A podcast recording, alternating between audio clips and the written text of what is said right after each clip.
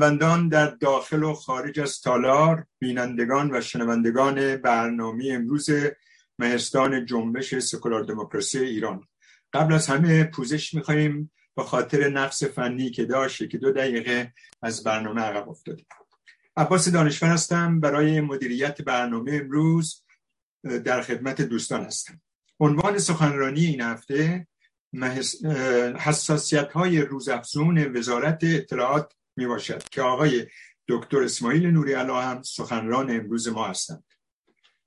آقای نوری علا را همه می‌شناسیم و نیازی به شرح رزومه ایشون نیست. البته من نمی‌دونم فکر فکر می‌کنم ایشان به اینکه چگونه است که تا کنون مهستان توانسته به بقای خودش ادامه بده یا چرا جمهوری اسلامی به مهستان حساسیت داره نسبت به مهستان و ناکامی جمهوری اسلامی در به هم ریختن مهستان تا کنون در چیست پاسخ داد. این نشست مثل همیشه به طور زنده از طریق ماهواره میان تیوی و کانال های اینترنتی پخش میشه. پس از پایان سخنان دکتر نوریالا دوستان حاضر در سالن برای اظهار نظر یا طرح پرسش با فشردن شماره یک وقت می‌گیرند و هموند گرامی خانم سپیده قیاسفند هم پرسش ها و نظرات هموطنان رو در خارج از سالن منعکس خواهند کرد. جناب نوری علای گرامی میکروفون در اختیار شماست. بفرمایید.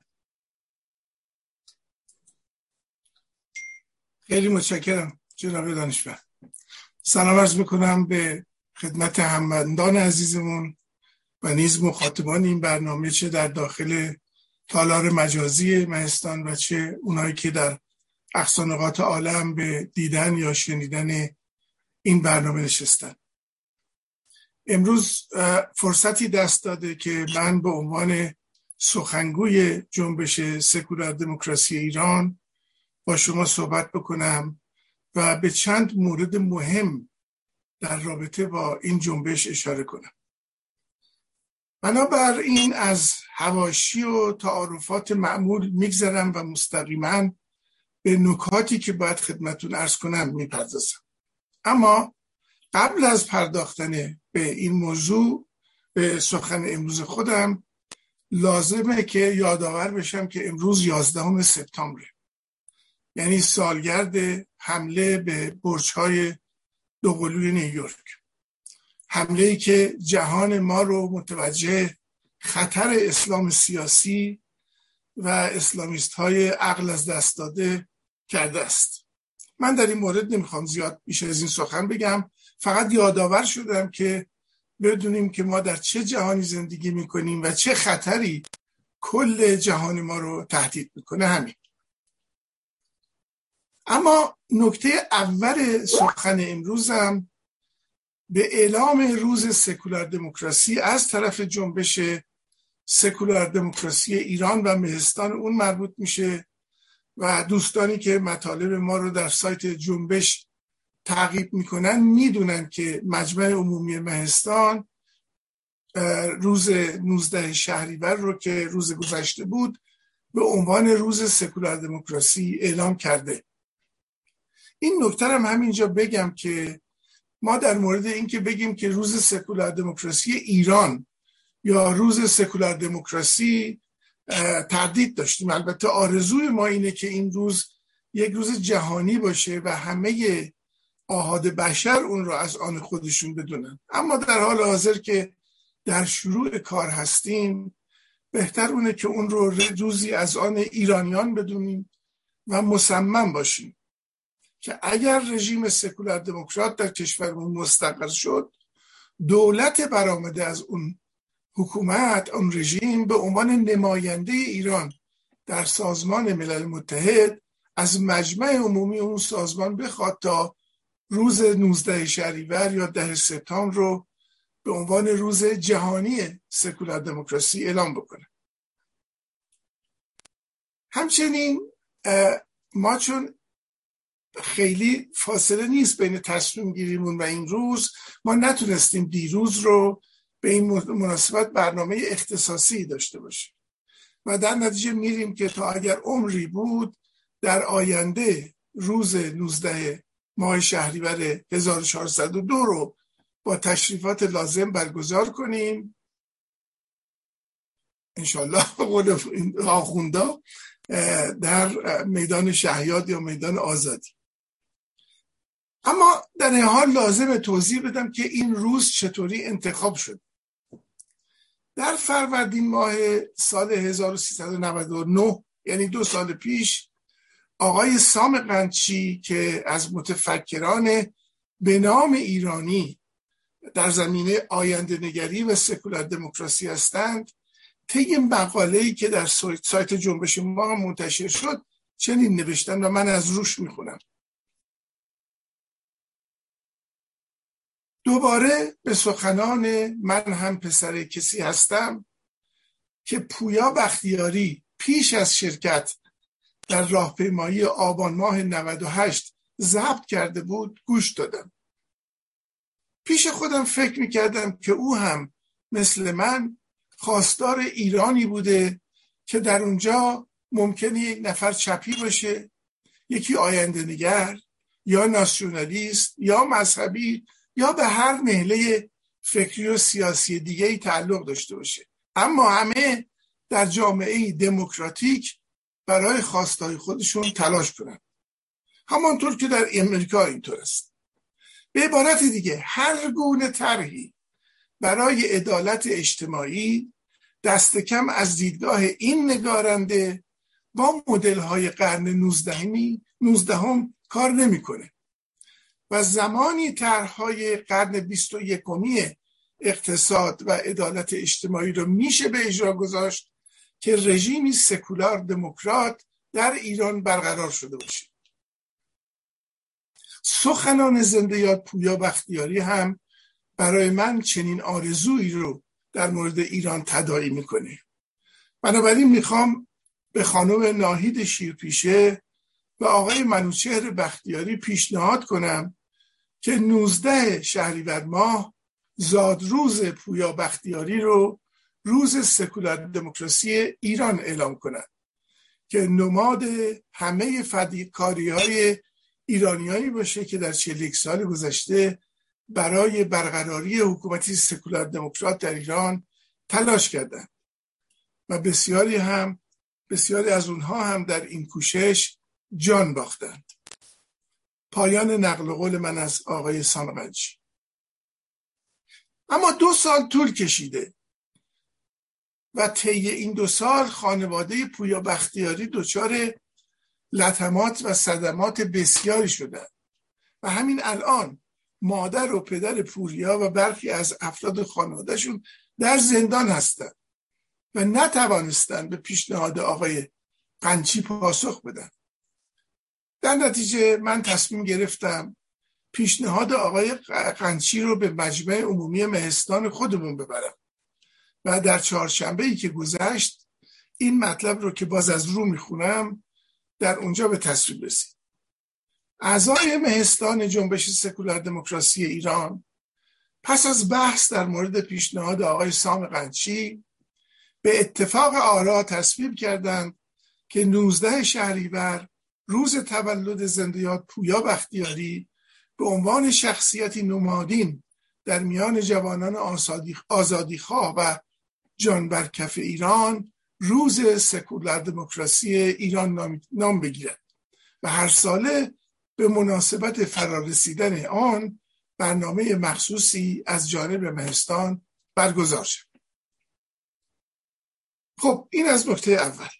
من به سهم خودم این روز گرانقدر رو به همه دوستان سکولار دموکراتمون خجستباد میگم و امیدوارم سالگرد تولد پویا و فرارسیدن روز سکولار دموکراسی ایران را در آینده با گستردگی بیشتری جشن بگیریم و همونطور که گفتم شاید هم در میدان شهیاد یا آزادی. می‌پردازم به دومین نکته ای که در واقع اعلام سخنرانی امروز من هست. یعنی مهستان ما و حساسیت های روزافزون وزارت اطلاعات رژیم. توجه کنید که آنچه می‌خوام توضیح بدم صرفا جنبه شخصی و استنباطی من رو داره. اما حاصل گشت زدن بسیار در اینترنت اتاقهای کلاب هاوسی و گفتگو با فعالان سیاسی و برخی از مکاتبات من بوده است که در جمع مستانیان مطرحشون کردم مورد بحث قرار گرفت و تصویب شد.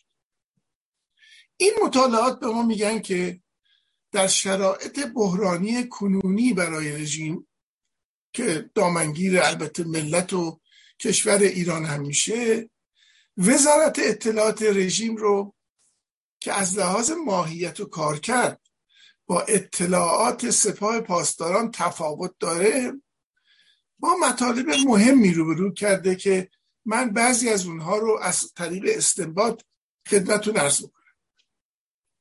به نظر من مطلب اول به بحران جانشینی برمیگرده.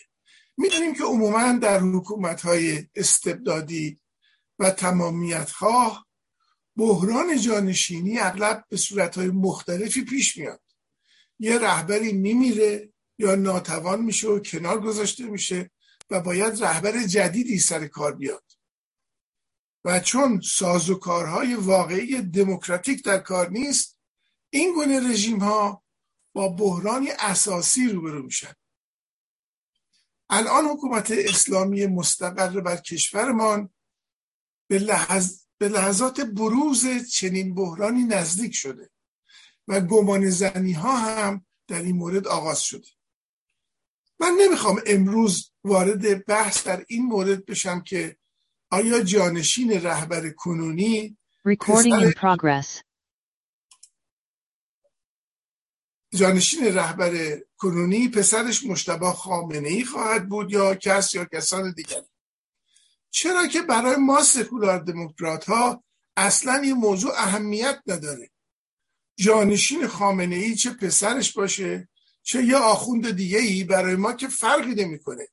چرا که ما خواستار برافتادن کل رژیم اسلامی با همه دم و دستگاهاش هستیم. و اینکه تأثیر بکنیم به مهندس میر حسین موسوی و نگران این باشیم که ولایت فقیه در ایران موروسی بشه یا نشه اصلا مسئله ما نیست. در واقع از نظر من هر گونه ورودی به این بحث به معنای به رسمیت شناختن همون دستگاهیه که ما قصد برانداختنش رو داریم. اما در این حال تصور من اینه که مهندس موسوی هم در جوف اعتراض به موروسی شدن ولایت فقیه یک نگرانی اصلی تری هم داره. و اون اینکه مبادا سلطنت پهلوی به ایران برگرده. و به همین دلیل هم در یه جایی از نامه خودش میگه مگه سلسله های 2500 ساله برگشتند که فرزندی پس از پدرش به حکومت برسه؟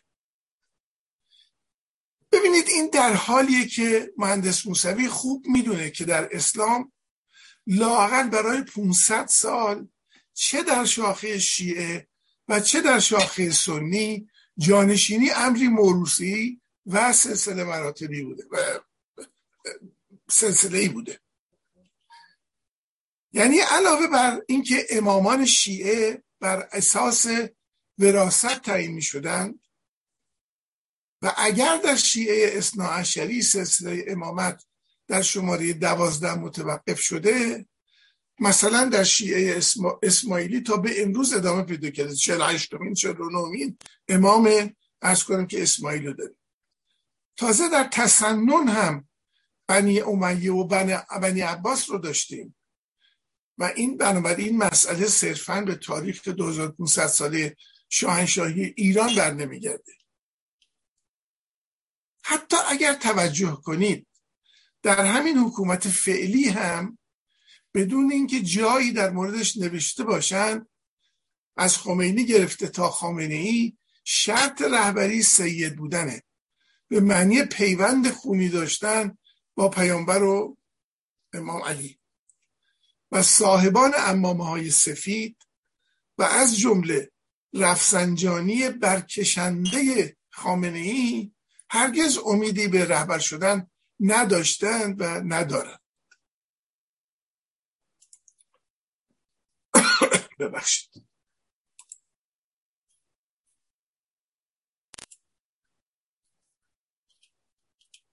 یعنی مسئله موروسی بودن بیشتر در خود اسلام ارز کنم که مسئله بوده است.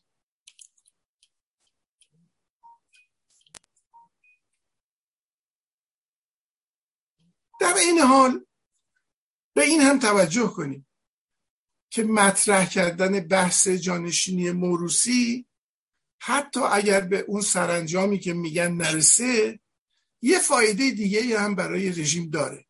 و اون اینه که سر ملت و اپوزیسیون رو به موضوع چنین پیش پا افتاده گرم کنن که من می‌بینم که متاسفانه عده سینه چاک بر آن شدند که هر طور شده جلوی جانشینی مجتبی رو بگیرند و یه آخوند بی سر و پای دیگری رو به جای خامنه‌ای بگذارن که به ما چه ربطی داره من نمی‌دونم. در واقع اگر کسانی با موروسی بودن ریاست مملکت مخالف باشند اون کسان نه خامنه ای هستش نه مهندس موسوی. بلکه مخالفان واقعی موروسی بودن ریاست مملکت عبارتند از اول شخص شاهزاده رضا پهلوی و دوم ما سکولار دموکرات ها و بعد هم البته جمهوری خواهان واقعی که بر حاکمیت ملی و شایسته سالاری تکه می‌زنن. ببینید توجه کنید که این مطلب هیچ ارتباطی با این نداره که مملکت می‌تونه پادشاهی پارلمانی هم داشته باشه. در واقع ما در جنبش سکولار دموکراسی و از طریق همین مهستان پیشنهاد کرده ایم که مملکت دارای یک سیستم دو ریاستی باشه.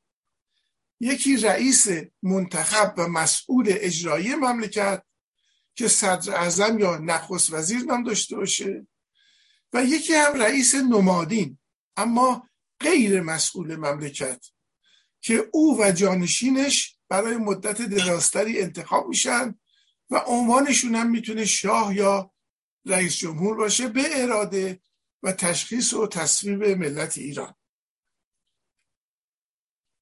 در واقع به نظر می‌رسه که نه تنها مهندس موسوی که شخص خامنه ای هم ترسش بازگشت پادشاهی به ایرانه و هر کدومشون به زبانی سعی می‌کنن ناهنجار بودن این مطلب رو بیان بکنن. ما سکولار دموکرات ها اما با قدردانی از اقدامات تاریخی شاهزاده رضا پهلوی که موانع متعددی رو در دو ساله اخیر از سر راه مخالفان واقعی حکومت اسلامی برداشته در طرح خودمون به یک قانون اساسی سکولار دموکرات معتقدیم که بر اساس نظریه جمهوریت نوشته شده باشه. منظور از جمهوریت یعنی رأی اکثریت ملت با حفظ حقوق اساسی اقلیت. حالا در یکی از ماده های این قانون اساسی میشه چنین گفته بشه که کشور دارای یک رئیس نمادین هم خواهد بود که مقامی غیر مسئول است و هم خودش و هم در مرحله بعد جانشینش با رأی مردم انتخاب میشن و عنوان سمتش هم به انتخاب مردم پادشاه یا رئیس جمهور خواهد می‌خوام بگم در واقع اونایی که از همکنون شاهزاده رضا پهلوی رو اعرا حضرت و میراسبر پادشاهی موروسی سلسله پهلوی می‌خونن مستقیما با نظرات خود ایشون در تضاد هستند حتی اگر این گونه نظرات از جانب شهبانوی گرامی مادر ایشون اظهار بشه. در این مورد ما با اعلام نظر خود شاهزاده تکه می‌کنیم. که نقل به مضمون این چنین گفته بود.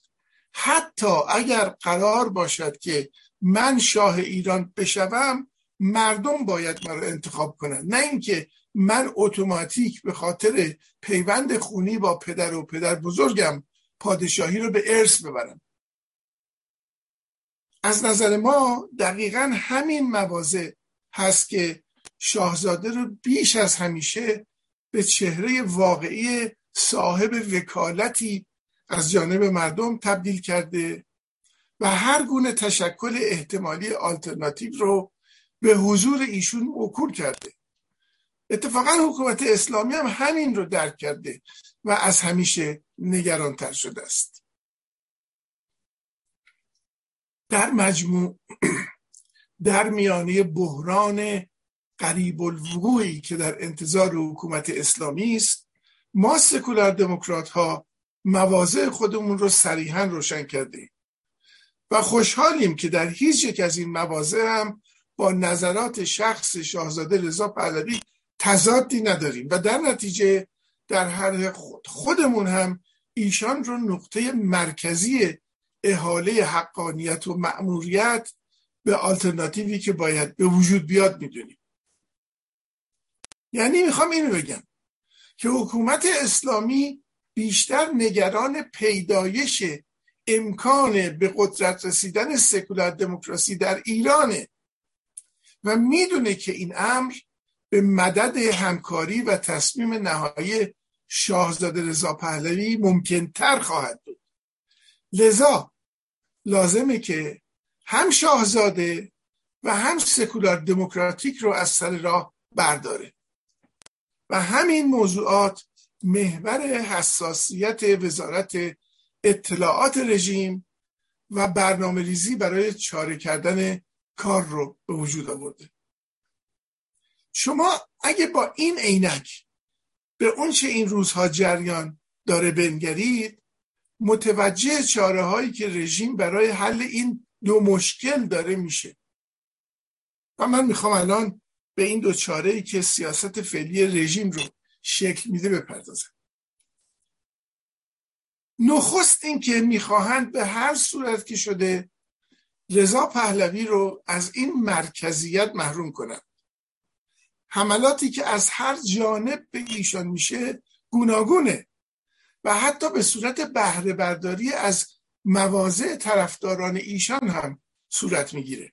یعنی کسانی که علا رقم مواضع شخص ایشان همچنان به احیاء قانون لغو شده و ناقص مشروطه و پادشاه شدن ایشون بر اساس اون قانون میاندیشند هم به علاوه کسانی که یک پادشاهی آمرانه و احیانا سرکوبگر رو میپسندن همگیشون دارن بهترین بهانه رو به دست رژیم میدن تا در بوغ موروسی بودن بدمه و بگه اگه خوبه چرا ما اون رو انتخاب نکنیم و اگه بده چرا رضا پهلوی رو مطرح می‌کنیم؟ من کتمان نمی کنم که از جانب رژیم برخی اطلاعات مخالفین حکومت اسلامی هم برای تضعیف موقعیت یگانه شاهزاده مورد استفاده قرار می‌گیره. حال که تضعیف موقعیت شاهزاده به هیچ روی به نفع هیچ یک از تشکلهای سیاسی موجود در اپوزیسیون چه جمهوری خواه و چه جزان نیست و تنها به استمرار حکومت اسلامی کمک می‌کنه. اما این رو هم گفتم که رژیم اسلامی به خوبی به خطری که یک آلترناتیو سکولار دموکرات براش داره واقفه. و در نتیجه به صورت ماهرانه ای میکوشه که ماهیت سکولار دموکراسی رو عوض کنه و به اون یه ماهیت ضد دینی بده. ضد دین مردم. در نتیجه نه تنها از حملات محققین و صاحب نظران تاریخی به دین اکثریت استفاده رو می‌کنه بلکه میکوشه هر گونه تشکیک در تاریخ و شخصیت های اسلامی رو در لفافه ای از بیبندباری و فساد و خانواده ستیزی بپیچونه و اونطوری تحویل مردم بده که اگر سکولار دموکرات ها در ایران به قدرت برسن دین رو از جامعه برمیاندازن و ناموس و زن و بچه مردم رو به فساد میکشونن. حتی اگر توجه کرده باشید سلسله سخنرانی های آقای دکتر شهرام آریان در نشست های یک شنبه مهستان خودمون هم بیشتر از این جنبه مورد تحسین و تشویق قرار می‌گیره. در حالی که به نظر ما ایشون داره درباره جامعه شناسی فرهنگ صحبت می‌کنه نه علیه دین مردم. نکته دیگه ای که می‌خوام به اون بپردازم به نظریه جدیدی برمیگرده که در همین مهستان ما مطرح شده و هم در گذشته و هم در آینده جوانب مختلف اون هم ارزیابی شده و هم خواهد شد. نظریه ای که میگه که در تاریخ 120 ساله اخیر ایران همواره دو نیرو و دو اردوگاه روبروی هم ایستادن و با یکدیگر مبارزه کردن.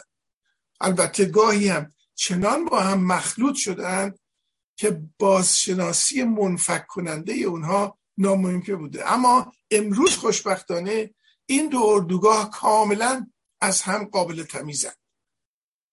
یکی اردوگاه مشروط خواهانه. متعلق به کسانی که به حاکمیت ملت قانون اساسی سکولار دموکرات مشروط کردن همه اجزای حکومت به این قانون اعتقاد داره. یکی هم اردوگاه مشروع طلبانه که با سکولار دموکراسی مخالفن. شریعت رو جانشین قانون اساسی سکولار دموکرات می‌دونن و همه اجزای حکومت رو به این شریعت معطوف می‌کنن. این عینک تازه است.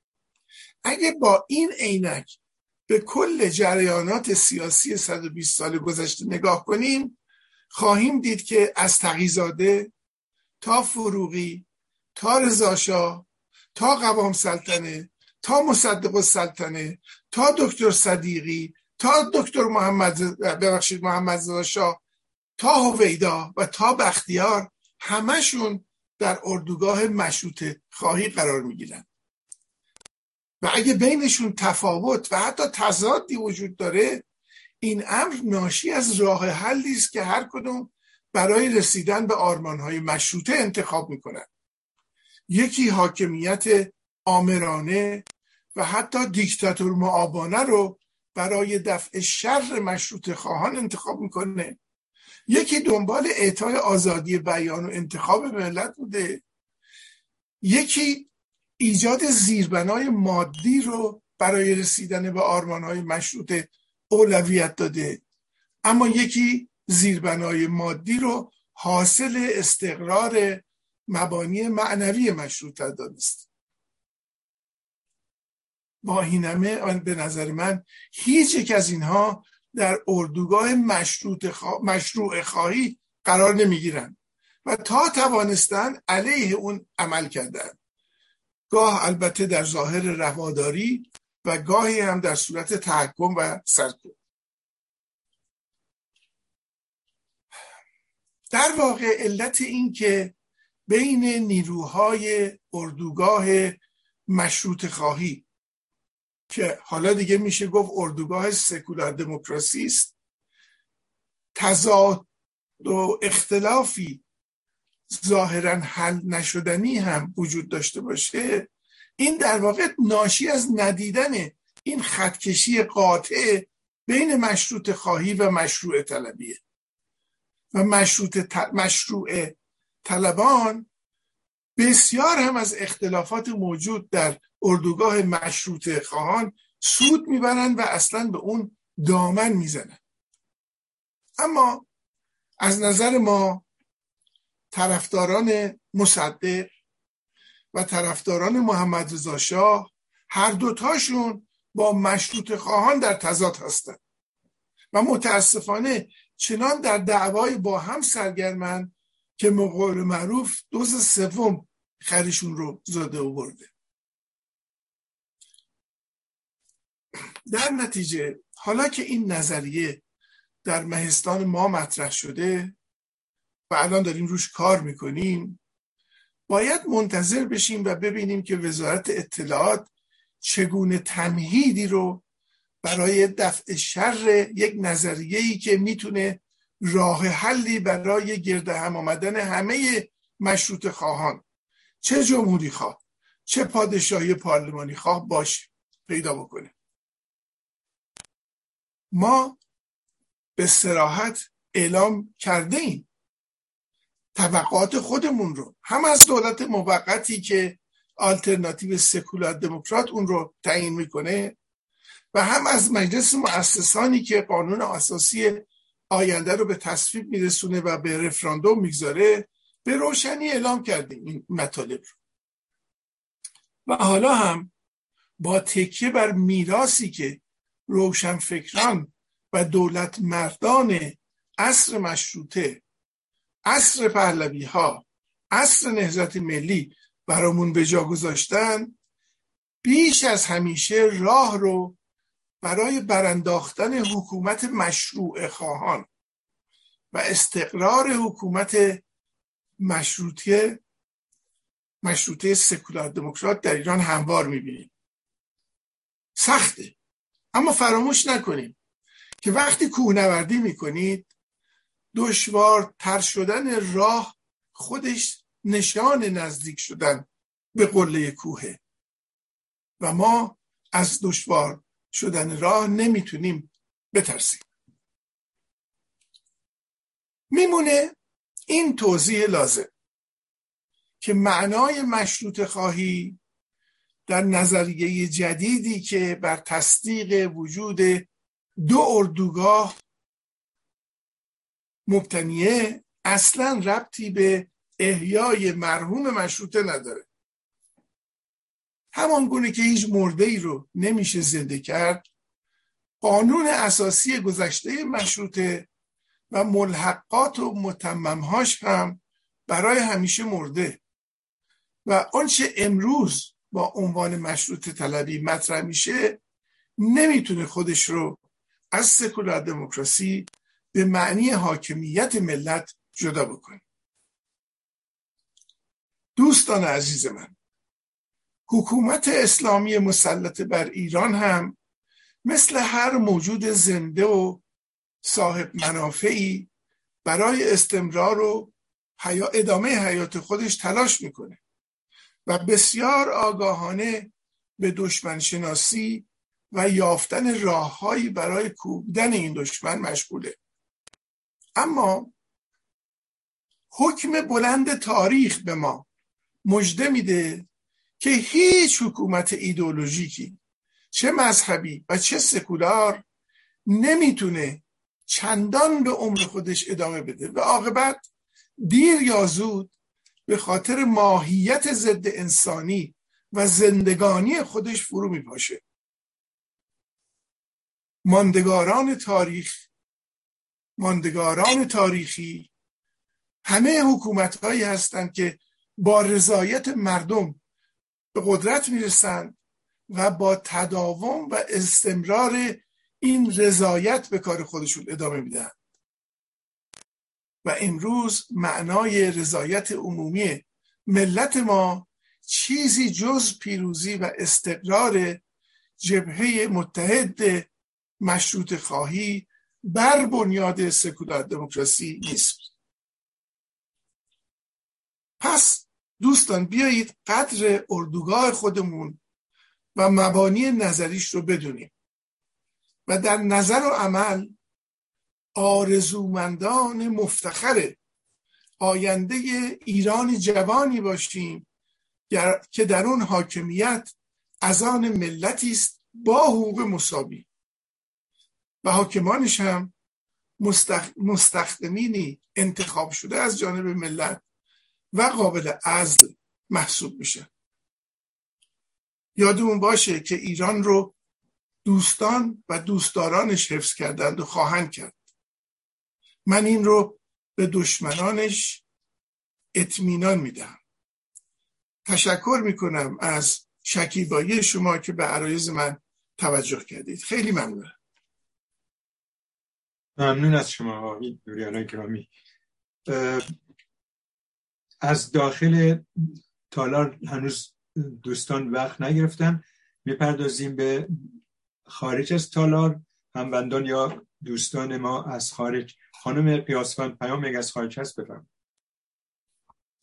ارز کنم که هنوز چندان پیامی دریافت نشده آقای دانشور اما آقای مهرداد از کانادا نوشتن در مورد نظر درود بر مهستانیان. اولا که من فراموش کردم که درود و سلام ارز کنم خدمت بینندگان و شنوندگان عزیز مهستان جنبش سکولار دموکراسی ایران و همچنین حاضران در اتاق و با سپاس فراوان از آقای دکتر نوریالای گرامی. آقای مهرداد از کانادا نوشتن در مورد نظرهای آقای نوریالا در مورد دستار یا امامه سیاه و ولایت فقیه باید بگوییم که یکم زمانی که منتظری به جانشینی خمینی برگزیده شد سید نبوده. دوم همه این آقایان سید و بانوان سیده قلابی هند و جلی اضافه بر این ما هنوز دلیل تاریخی برای وجود شخصیت های محمد و علی نداریم. چه برسد که اینان فرزندانی داشتند. در زمان صفویه بسیارانی در خواب می‌دیدند که سیدند و چون از خواب برمیخواستند خود را سید مینامیدند. این است منشأ بسیاری از این آقایان سید با شجرنامه های قلابی. اگر این سیدان ایرانی آزمایش بدهند اکثرشان هیچ ژن عربی نشان نخواهند داد. با سپاس مهداد از کانادا.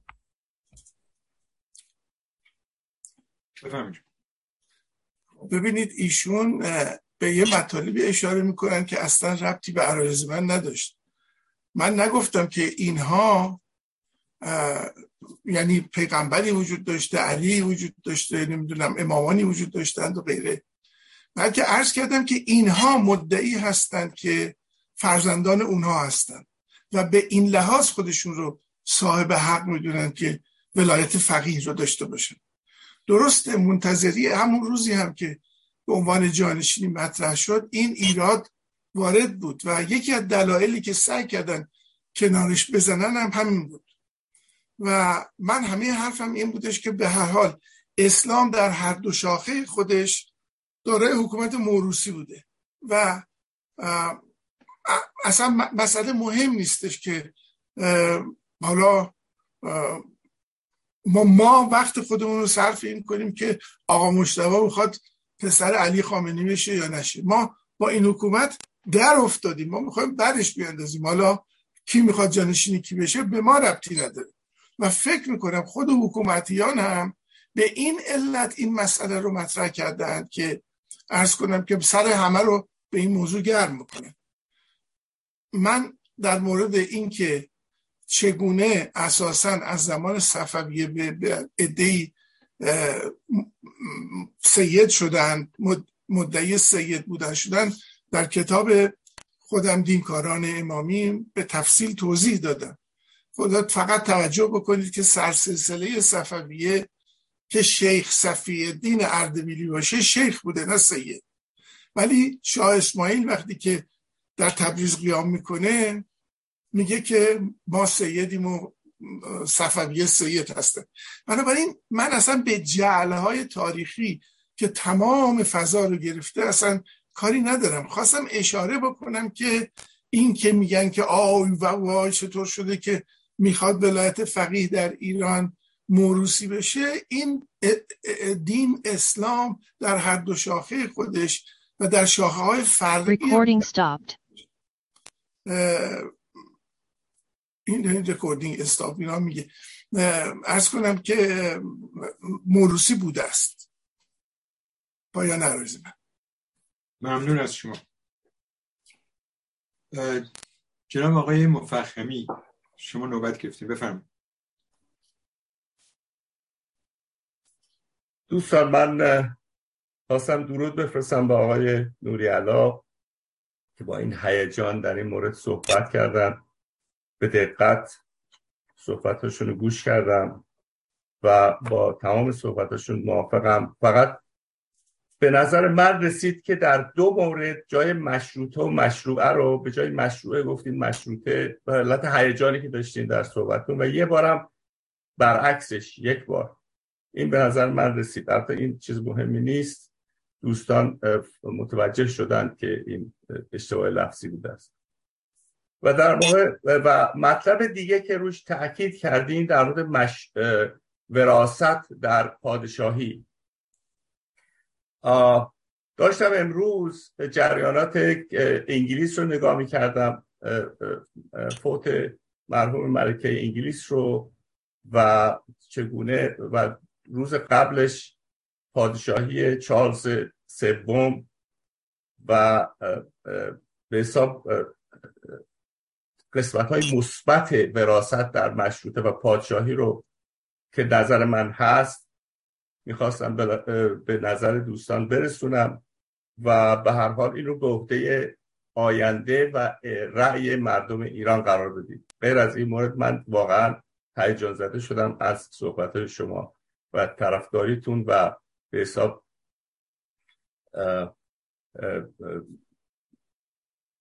خواستار کمک شاهزاده رضا پهلوی شدن در این مورد و ارز گذاشتن به کمک ایشون شدید متشکرم.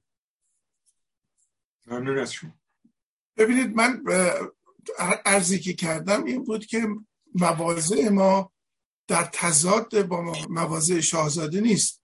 شاهزاده میگه که حتی اگر که پسر شاهی را می‌خواین شاه بکنید باز انتخابات انجام بدید این به نظر من یک نوآوری در سنت پادشاهی هستش که خیلی هم جالبه و سهم ملت رو در اظهار نظر رعایت می‌کنیم ما به هر حال مهستان هستیم مهستان یادگار مهستان اشکانیانه که اونها هم پادشاه خودشون رو انتخاب می‌کردن. اما همیشه گزینه اولشون البته ارتباط داشتش با اون پادشاه. ممنون. آقای دانشور وقت گرفتی بفرمایید. خیلی ممنون. درود میفرستم به هموندان گرامی حاضر در نشست و تماشاچیان بینندگان برنامه در هر کجا که هستن. من تو فرمایشات آقای الان نکات زیادی بود که به نظر من میشه راجبش یکم مبسوطتر صحبت کرد.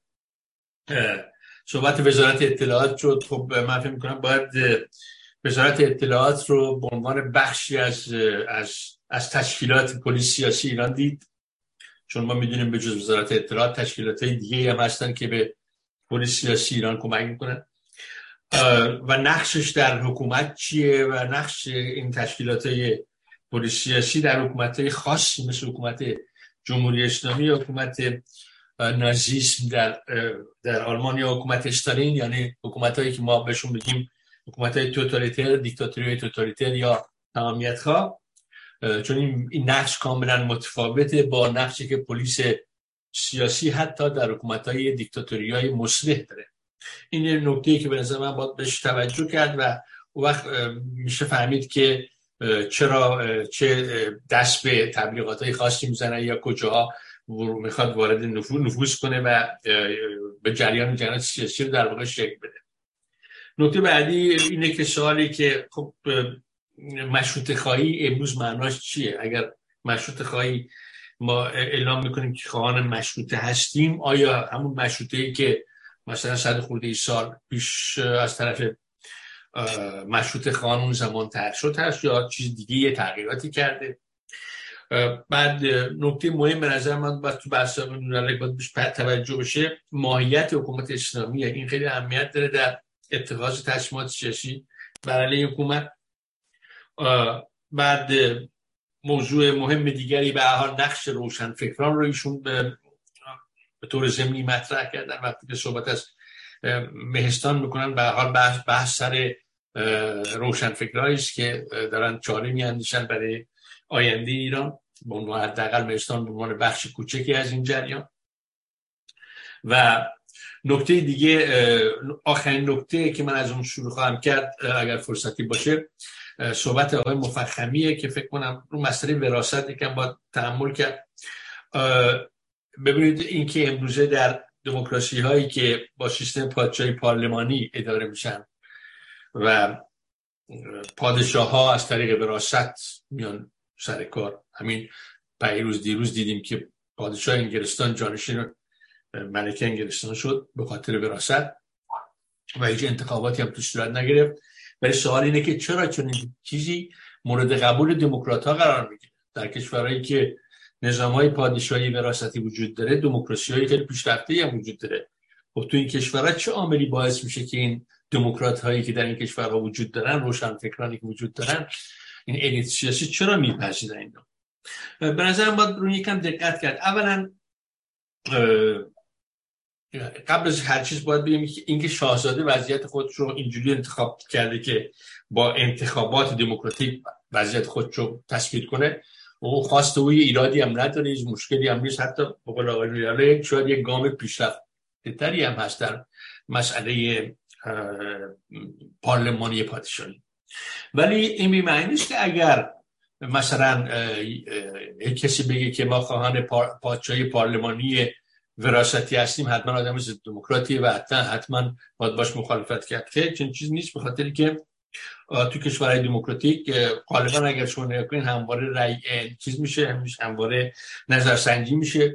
غالبا به چیزی بین 60 65 تا حد اکثر 68 70 درصد مردم خواهان حکومت پادشاهی وراستی هستن. اگر زمانی فرا برسه که این تبدیل به اقلیت میشه می‌تونه پادشاهی اصلا بر بیفته. چیز خیلی عجیب غریبی نیست.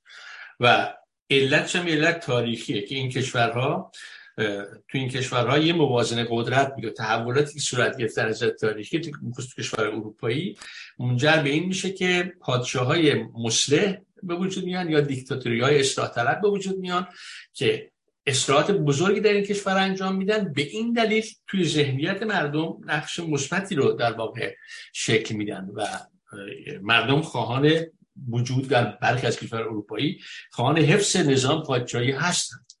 و در این تعادل نیرو خب روشن فکر نیومدن لجبازی میخوادی بکنن پذیرفتن این, این مسئله رو. منتهاش کاری که دموکرات و روشن فکران این کشور کردن کردن اینه که اومدن محتوای پادشاهی رو دگرگون کردن. قدرت رو در واقع از پادشاه گرفتن و قدرت دادن به ملت از طریق استقرار دموکراسی. یا یا به طور سنتی قدرت رو گرفتن. الان که به طور قانونی قدرت رو نگرفتن. چون در بسیاری از کشورها هنوز پادشاه و ملکا قدرت دارن ولی در عمل اجرا نمیشه این قدرت. خب این سیستم دموکراسی در این کشورها اینجوری عمل کرده بنابراین اگر یه وقت به نظر من نظر من شه شهبانو فرای پهلوی بگه اگر مردم ایران ما رو پذیرفتن بنابراین نبه من می‌شود فلان یعنی اینکه اعتقاد خودش رو پادشاهی موروسی هم اعلام کنه یه نظر سیاسی اشتباه نیست. این اعلام یک عقیده که ممکن هم است چون شما می‌تونید در کنار پادشاهی موروسی در صورتی که وضعیت نیروها به اونجا بیانجامه ما نمی‌تونیم پیش بینی کنیم چجوری خواهد شد در اون صورت می‌تونیم میشه پذیرفت هیچ ایرادی نداره. چون اساس دموکراسی اساس نحوه اداره کشوره نه اینکه اسمش چی باشه یا به صورت نمی‌دونم چی باشه اینکه موروسی باشه نباشه. این طبیعی روشن فکر آدم که اندکی علم دانش بلدش می‌دونه که معموله موروسی بودن چیز عجیب غریبیه در واقع. یعنی معنی نداره که یکی چون پدرش آدم خوبی بوده پسرش و دخترش هم آدم خوبی باشه. ولی دموکراسی کاری کرده که محتوا رو انقدر از توهی کرده از قدرت قدرت داشتن پادشاه ملکه که اگر آدم بدی هم بیاد خیلی نمی‌تونه به, به, به دموکراسی لطمه بزن من به عنوان آدم جمهوری خواه ترجیح میدم که شاهزاده رضا پهلوی بخواد موقعیت خودشو توسط انتخابات دموکراتیک تثبیت کنه هیچ ایرادی نداره. ولی من می‌خواستم بگم در این حال به عنوان آدم جمهوری خواهی که در یک کشور دموکراتیک زندگی می‌کنم که تصادفا پادشاهی موروسی هم هست تجربه خودم رو بخواستم از سی سال زندگی در کشور بگم که هیچ مشکلی برای جامعه وجود نیست. از اینکه بگذاریم بیریم سر داستان خود روشنفکرا و اینکه به خصوص به نظر این مهمه. ما مهستانیان به عنوان روشنفکرایی از می‌شناسیم خودمون رو که به قول اون جمله معروف خیلی شناخته شده نقادین یا نقادهای در واقع وجدان نقاد جامعه هستن. یعنی ما کارمون اینه. یا باید این باشه که نقد درست بکنیم از سیاست در جامعهمون برای که یک گام به پیش بریم یا چند گام به پیش بریم. اما نکته اساسی اینه که این اگه بخوام این موضوع رو در مورد تمامی روشنفکران داخل و خارج ایران کشور بکار بریم یکسان نیست داستان. داستانی که در داخل کشور ما روشنفکران زیر تیغ حکومت حکومت خاصی قرار دارن که حکومت اصطلاحا ما بهش میگیم حکومت دیکتاتوری توتالیتر در اینجا مطلقا امکان بیطرف بودن یک حتی بیطرف بودن یک یک یک روشنفکر وجود نداره. یعنی به عبارت دیگر حتی این روشنفکر نمی‌تونه بیطرف از سیاست کشور باقی بمونه و به درون مهاجرت کنه. مثلا کاری که موضوعی که موضوع خیلی معروف دراویش و یا بهاییار شما نگاه کنین اینا به سیاست کاری ندارن. ولی در این حال وضعیت حکومت که خواستای حکومت که این رو هم در واقع نمیپذیره. و می‌بینیم که اینا هم دچار عذاب و اذیت و کشتار و زندان غیره می‌کنه. پس مشکلی که در کشور ما وجود داره اینه که روشن فکران یا باید در کنار رژیم قرار بگیرن در درون کشور یا باید به مهاجرت فیزیکی دست بزنن. یعنی بیان خارج کشور. چیزی که مثلا یه بخشش رو ما تو همین مستان خودمون می‌بینیم. روشن فکرانی که میهنشون ترک کردن و اومدن اینجا به خاطر که امکانش و اینجا یه نکته هم پرانتز بگم. بگم من بزرگترین خیانتی هم که اصلاح طلبای حکومتی می‌کنن که این موضوع رو لاپوشونی می‌کنن. یعنی که این تمخب رو بین مردم دامن می‌زنن که گویی امکان فعالیت روشنفکری مستقل از ایدولوژی حکومتی در یک نظام دیکتاتوری توتالیتر مثل جمهوری اسلامی وجود داره. برای همینه که زندگی سیاسی اونا به گمان من یه شکل کمدی تراژی گرفته است. بنابراین این موضوع روشنفکرها و بحثی که در واقع مطرح است که چه وظایفی دارن غیر و چرا و چرا اون وقت پلیس سیاسی نسبت به روشنفکرها حساسه و چه کارهایی می‌خواد می‌خواد بکنه؟ حالا من اینجا بحث مقرر می‌کنم چون می‌بینم ایده دیگه شما وقت گرفتم. اگر فرصت شد من خواهم پرداخت به اینکه پلیس سیاسی کجا موفقه و کجا موفق نیست و در واقع ارتباط پلیس سیاسی ایران با نوع رژیم حاکم در ایران رو هم سعی می‌کنم در این توضیح روشن کنم. به من وقت رو دوستان زیادتر نمی‌گیرم در صورت فرصت بود برخواهم گشت. مرسی. مرسی. بعد می‌تونیم بعد وقت بگیم به نوبت بعدی. جناب نوریالا اگر واکنشی داریم بفرمایید. نه من فکر می‌کنم یک اشتباهی شاید من کردم. این بود که در ابتدا گفتم به عنوان سخنگوی جنبش سکولار دموکراسی صحبت می‌کنم.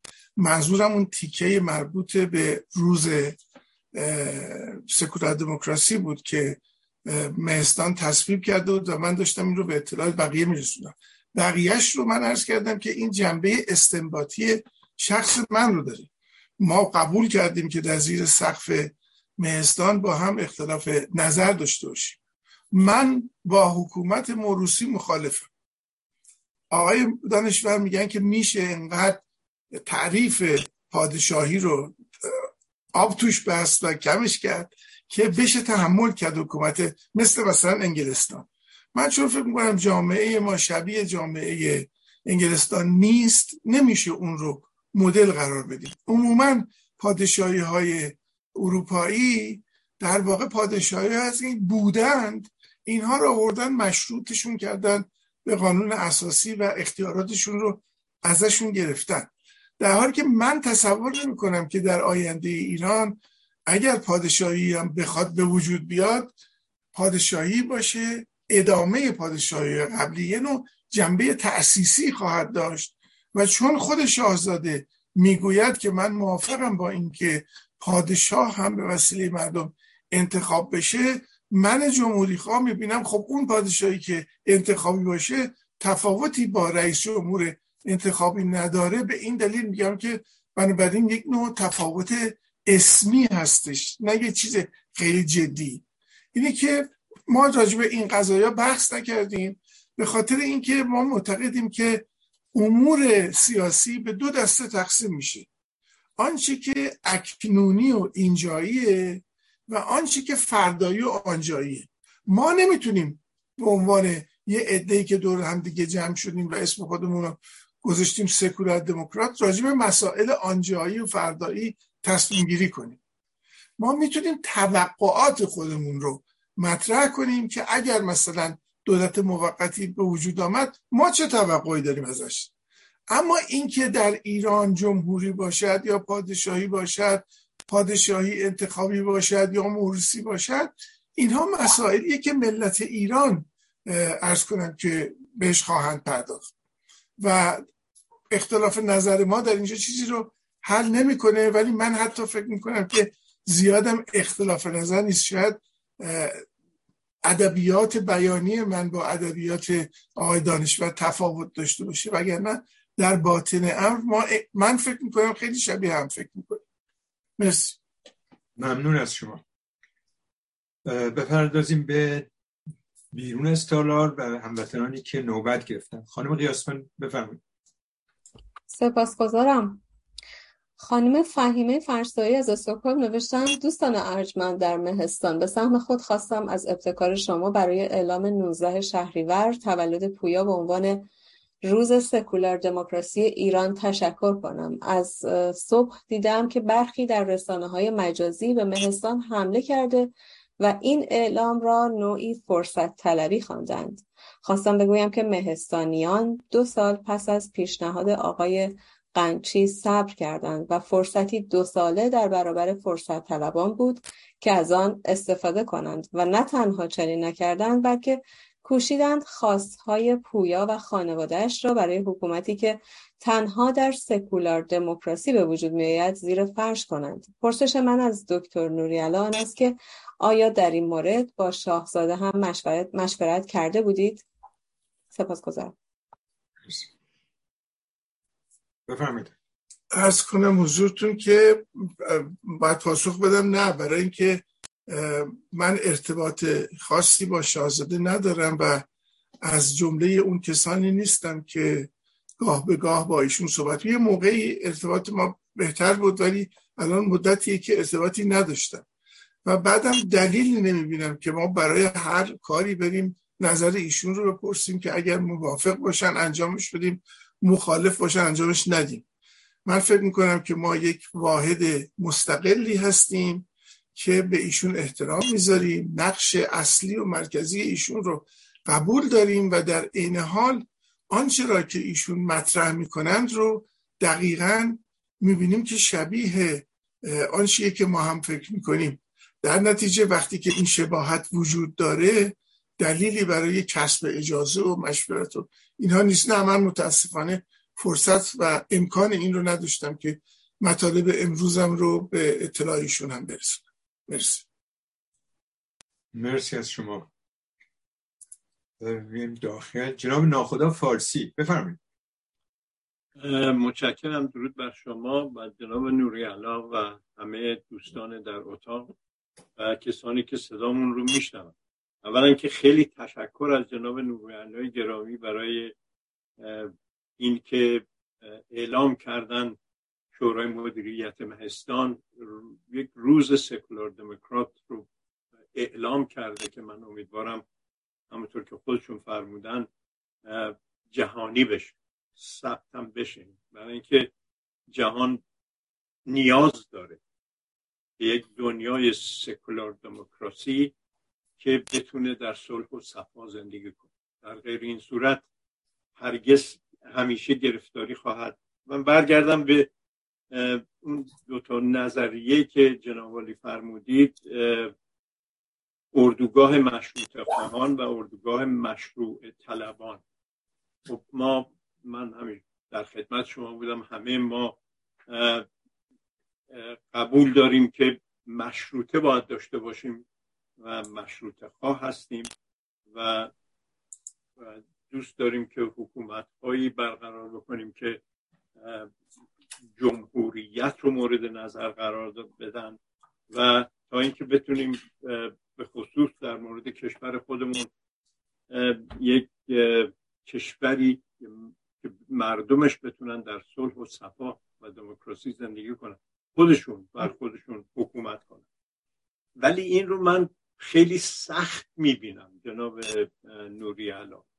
برای اینکه یادم اومد که یه در این مورد من بارها صحبت کردم. اگه ما برگردیم یه ریزه به تاریخ اسلام و حرکت اسلام به طور کلی یعنی مشروع خواهی میشه برگشت به اون زمانهای گذشته که من فقط میشه یک اسمی برد مثل فرض, فرض بفرمایید مثل حسن بنا برای برادرفود قبلش مثل جمال الدین اسدآبادی و همینطور بیایم جلو برسیم به علی شریعتی و خمینی و خامنه ای ولی اینها ممکنه که تنها یک شخص باشند ولی من در زیر این حرکت به خصوص در جهان غرب هم آدم داره نگاه می‌کنه که داده ها وجود داره که تا سال 21 دو یعنی 2100 اگر بخوایم حساب بکنیم دعوت به اسلام توسط اونهایی که الان پروژه های مختلف در اکثر نقاط جهان دارن مسلمانان جهان حتی از مسیحیان هم بالاتر خواهند عبور خواهند من این رو از این نظر خدمتتون عرض می‌کنم که درسته که ما خیلی دلمون می‌خواد که در کشور ایران برای مشروطیت غلبه بکنه بر مشروعیتی که الان وجود داره تا اینکه به یک زندگی آسان برسیم دموکرات آزاد مردم بتونن خودشون رو اداره بکنن دنیای خودشون رو به دست بگیرن. ولی اینو من خیلی سخت می‌بینم.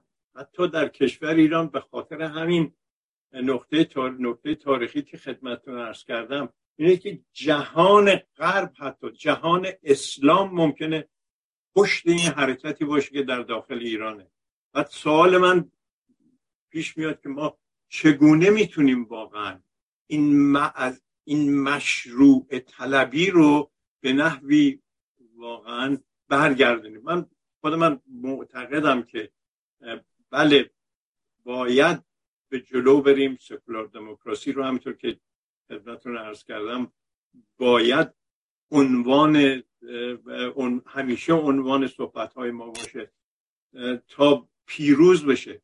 ولی سخت من می‌بینم که این بخواد پیروز بشه. چه باید کرد؟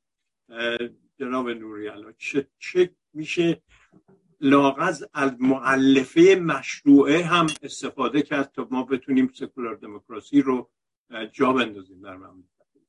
اینم سوالم بود. امیدوارم که خارج از دستور صحبت نکرده باشم. میبخش ممنون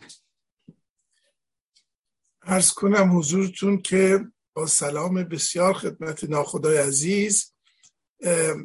خب این یه سوال خیلی چند برهیه ما اولا از روزی که شروع کردیم کار خودمون رو گفتیم که ما سکولار سیاسی هستیم نه سکولار فلسفی. این یه تفاوت عمده ای وجود داره این وسط. به این معنی که ما سکولاریزم سیاسی میگه که روحانیت باید از حکومت بره بیرون و قانون اساسی باید این قانونی باشه که زمینی باشه. حالا الهاماتی هم از مسائل شریعتی بگیره اگر که مردم موافق باشن نمایندگان مردم موافق باشن و به فکر می‌کنن به دردشون می‌خوره خب میشه اون رو اونجا رعایت کرد. ولی علل اصول شریعت باید از حکومت و از قانون اساسی بره بیرون. اما سکولاریزم فلسفی میگه آقا اصلا باید مذهب و دین رو برانداخت. و در نتیجه ما رو متهم می‌کنن به اینکه شما می‌خواید مذهب و دین رو حفظ بکنید و در نتیجه در راستای خواست این حکومت دارید کمک می‌کنید. خب این به نظر من یک نوع جعل تاریخیه که مخالفین ما می‌کنن. و به نظر من محال است که شما بتوانید قانون اساسی سکولار دموکراتی بنویسید که بگید که مثلا فصل پنجمش از فرمایشات خداوند متعال الهام گرفته است. اتفاقا در زمان مشروطه هم وقتی که می‌خواستن حقوق مدنی رو بنویسن حتی از کنم که برخی از روحانیونی که در مجلس حضور داشتن قانون مدنی رو نیومدن در اصل شریعت بنویسن که مثلا اگر یکی دزدی کرد باید انگشتش رو قطع کرد. بلکه آمدن بر اساس اونچه که دنیای متمدن قبول کرده قانون مدنی ایران رو بنویسن. اما قانون اساسی دچار تلاطم های مختلفی شد. به این معنی که به زور آمدن مثلا اینکه پنج تا مشتهد باید مصوبات مجلس رو تصویب بکنند و غیره رو مطرح کردن و در واقع به قول خمینی قانون اساسی رو فشل کردن. نگذاشتن که اون چیزی که در نظر مشروط خواهان بود انجام بشه. من فکر می‌کنم که قدم اول در مملکت ما این است که ما یک حکومت سکولار داشته باشیم. در قدم دوم یعنی سکولار اینی که آقا مذهب از حکومت جداست ولی به مذهب تعرضی نمی‌کنه. در قدم دوم به نظر من در اون قانون اساسی که می نویسن میان نوع خاصی از سکولاریزم رو انتخاب می‌کنن. ما سکولاریزم امریکایی داریم سکولاریزم فرانسوی داریم سکولاریزم هندی داریم. اما اقسام این سکولاریزم هست. مثلا در امریکا سکولاریزم امریکایی که میگه church به معنای کلیسا باید از state به معنی حکومت جدا باشه اجازه نمیده به حکومت که در کار مذهب دخالت بکنه.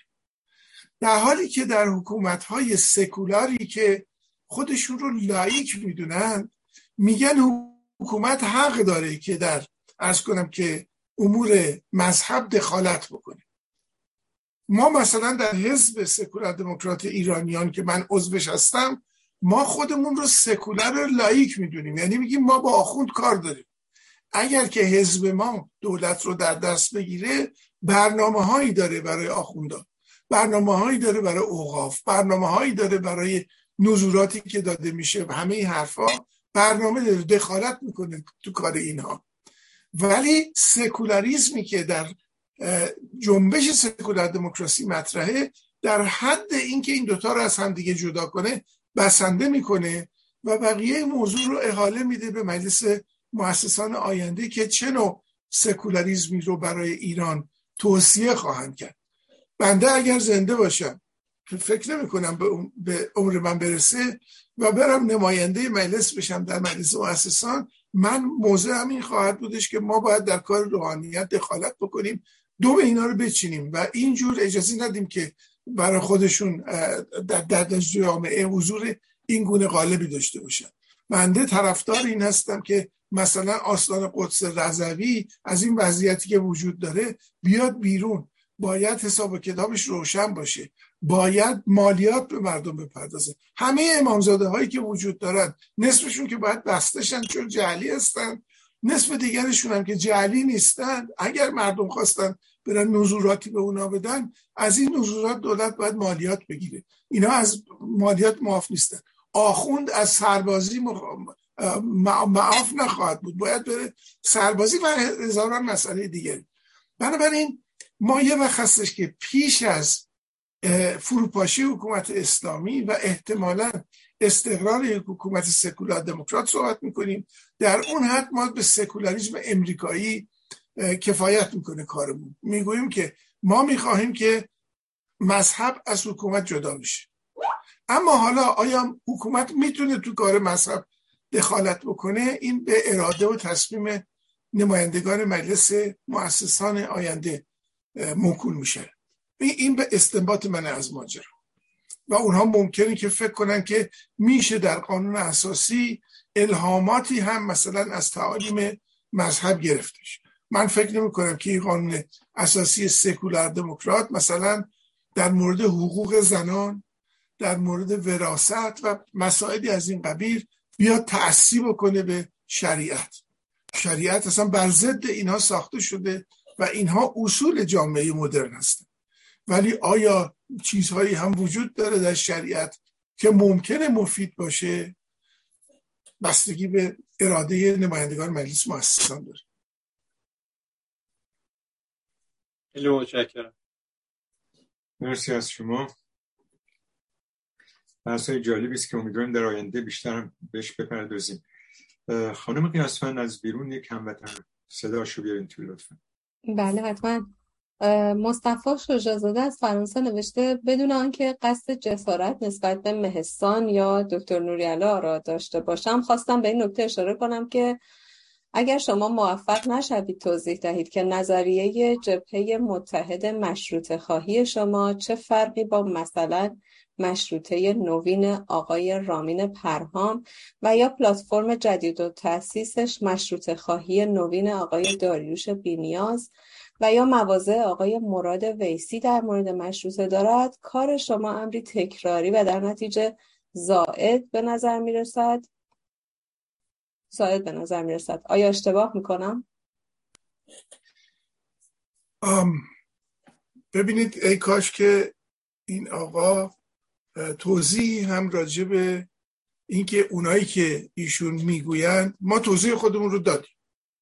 ولی ایشون توضیح نمیدن که مشروط نوین آقای رامین پرهام یا مشروط خواهی نوین آقای بینیاز چه ویژگی هایی دارن که مال کاری که ما داریم می‌کنیم با اونها شباهتی نداشته باشه و تکراری نباشه. اما من که رفتم و کار اونها رو خوندم لاقل آقای آرامین پرهامم آمده است در مهستان و سخنرانی کرده و مواضع خودش رو گفته. اونها اساسا به اینکه در طول 120 سال گذشته مشروط خواه کیا بودن کاری ندارن. دعواشون رو در داخل خود اردوگاه مشروط خواهی میان مطرح می‌کنن. و در حالی که حرفی که ما داریم می‌زنیم که به نظر ما حرف تازهیه اینه که آقا از روزی که از 120 سال پیش تا حالا دو تا اردوگاه ضد هم وجود داشته که تمام کسانی که چه پادشاه بودن چه نخست وزیر بودن چه رجل سیاسی ما بودن اینها در اردوگاه مشروط خواهی بودن. و اولین تعریفشون اینه که اینا مخالف مشروع خواهی مشروع طلبی بودن. و اگر که با این عینک به مسئله نگاه کنیم دیگه دعوا بین پادشاهی و جمهوری نیست.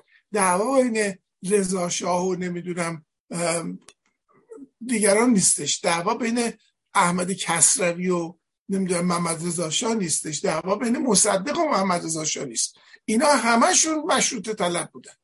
همشون می‌خواستن دفع شر بکنن از شریعت. اما در اینکه چگونه این کار بکنن با هم اختلاف داشتن. یه عده می‌گفتن که آقا اول باید آزادی, آزادی بیان وجود داشته باشه آزادی احزاب وجود داشته باشه انتخابات آزاد وجود داشته باشه تا مملکت بتونه آباد و آزاد بشه. در حالی که یه عده می‌گفتن که نه ممکن نیست. اون میراسی که قاجاریه برای ما باقی گذاشته ایجاب می‌کنه که ما آمرانه اول زیرساخت های اقتصادی اجتماعی مملکت رو درست بکنیم. از دل اون از دل آموزش و پرورش غیر شرعی مردمی جدید به وجود بیان آدمای جدیدی به وجود بیان که اون آدم ها بتونن اون وقت به صورت یک آدم امروزی مدرن آزاد باشن در انتخابات آزاد شرکت بکنن. و عرض کنم که باقی قضایا. دعوا از نظر این دیدی که ما داریم الان اینجا مطرح می‌کنیم اینه که آقا اختلافاتتون رو بذارید کنار الان. این که مصدق با, رضا با محمد رضا شاه خوب بودن یا با هم بد بودن چیزی رو حل نمی‌کنه. هر دوتاشون مشروط طلب بودن. هر دوتاشون می‌خواستن اون مملکت از شر مشروع خلاص بشه الان دعوا برگشته دو مرتبه به دعوای اصلی. یعنی که مشروع خواهان حکومت رو گرفتن.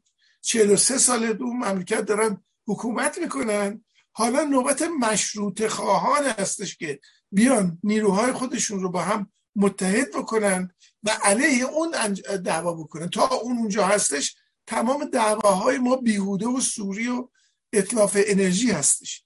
من فکر نمی کنم نه آقای رامین پرهام نه آقای داروش بینیاز و نه آقای مراد ویسی که به همشون هر سهشون هم ارادت دارم و آثارشون و نوشته ها و حرفاشون هم مطلع هستم. هیچ کدوم اصلا به این عینک توجه کرده باشن. و به این لحاظ من فکر می‌کنم که پیشنهاد مهستان ما یک پیشنهاد یگانه و ممتاز و جدیدی هستش. مرسی. من داخل. جناب آقای علی حسین نژاد وقت گرفتن. بفرمایید. علی با درود به همه دوستان. من مسافرت هستم. امیدوارم قطع نشم. من تا اونجا چیز امکان هست. من خیلی تشکر می‌کنم از آقای موریالا با این اولا و همچنین زای تبریش داره. پیشنهاد اینشون که روز روز شهریور به عنوان روز سکولار دموکراسی در ایران اعلام کردن روز تولد عزیز شهید آبان که ما رو همه مردم و مبارزه داخل ایران همه مبارزین خارج رو داخل ایران پیوند می‌زنه. این اولا مطلقا به معنی نیست که سوء استفاده و اینها و اصلا اختصاصی نیست که هر روزی رو یک جریانی اعلام کرده. میان نمی‌دونم تولد فلان امام رو می‌کنن روز فلان خلاقه بعد تو یک محبت چیزی خودش جا میفت ما هم همه روزهای کارجر روز زن هر روزی رو بالاخره یک جریانی یک شخصی یک نهادی اعلام کرده. بعد جامعه قبول کرده پذیرفته جا افتاده. خب چی اعلام می‌کنه یک جریانی حزبی یا یک جریانی اینو جامعه میزان فضایی که هست جایی که هست هست. همه جا جا میفته خب قبول میشه به خودی خود رأی داده میشه در حقیقت تو جامعه رو. یه چی هم من خیلی در مورد این مسئله که اول آقای نوری علا گفتن هیچ نظری در نمود سید بودن. اینها در زمان صفویه بود. مطلقا آخونداز همین زمان صفویه. همچون گفتین چه سید و اینا به عنوان تقدسی دادن و امتیازی حساب کردن برای شخصیت ها و مراتب و اینا. کاملا به چیز تلاش آخوندا شد یعنی خود آخوندا این رو جا انداختن بعدها صفوی رو شجر نامه اعلام کردن رو بهشون دادن. اینها رو اسم اضافه کردن. شاه عباس الحسینی البوسوی اینها رو بعدا صفوی رو وصل کردن به شاه ایران رو ایرانیت رو به اسلام پیوند بزن.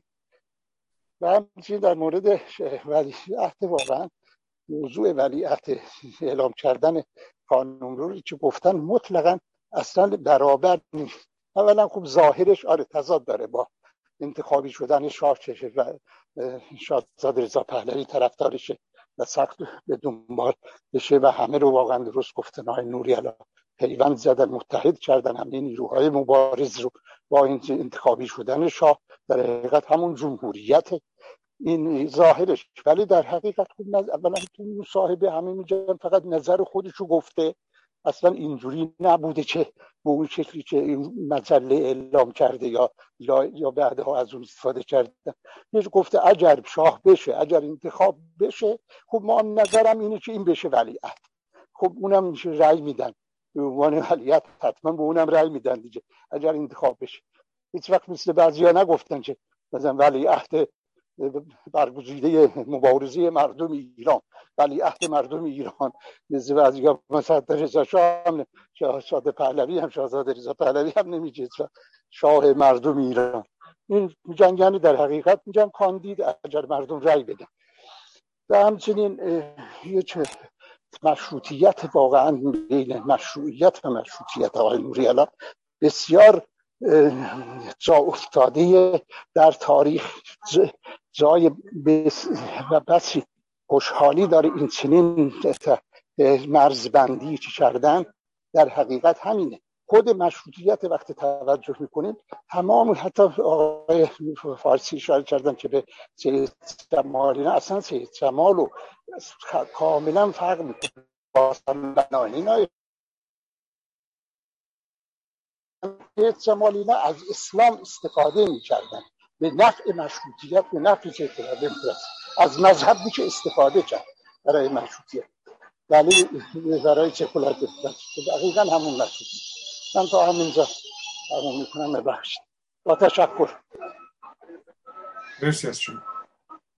جناب دکتر واکنش اگه داریم بفهم نه تشکر می‌کنم. آقای حسین همیشه نکات خوبی رو مطرح می‌کنم من با نظرات شما موافقم.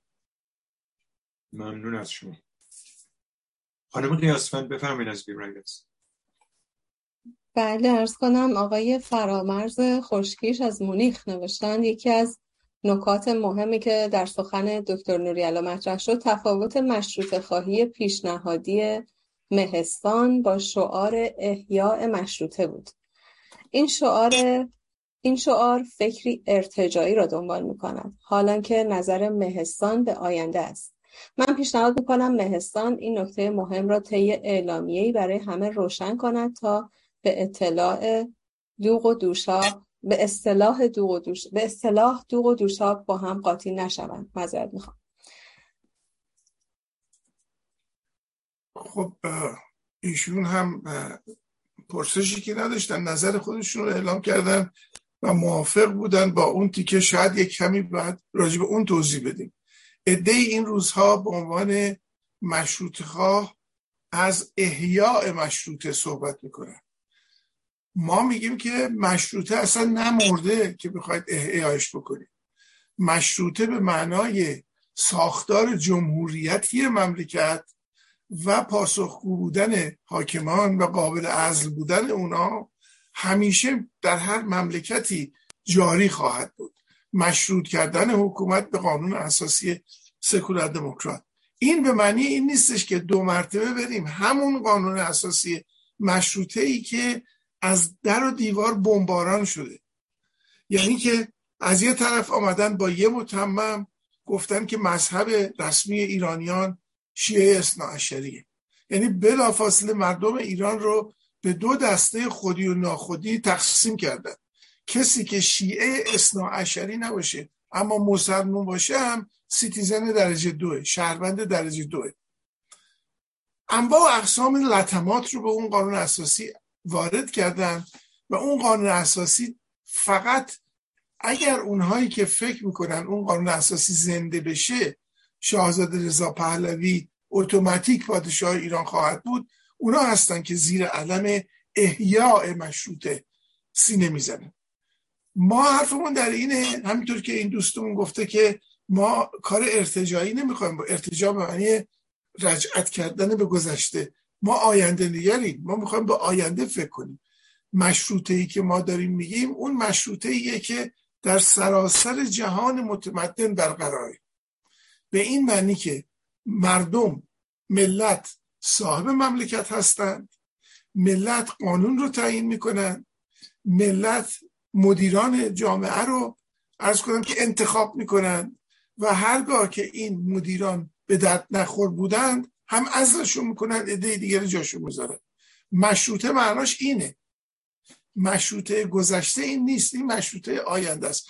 به همین دلیلم هم آقای ارز کنم که رامین پرهام وقتی که راجع به مشروطه نوشته اسم کتابش رو نوشته مشروطه نوین. یعنی من کاری با اون مشروطه قبلی ندارم.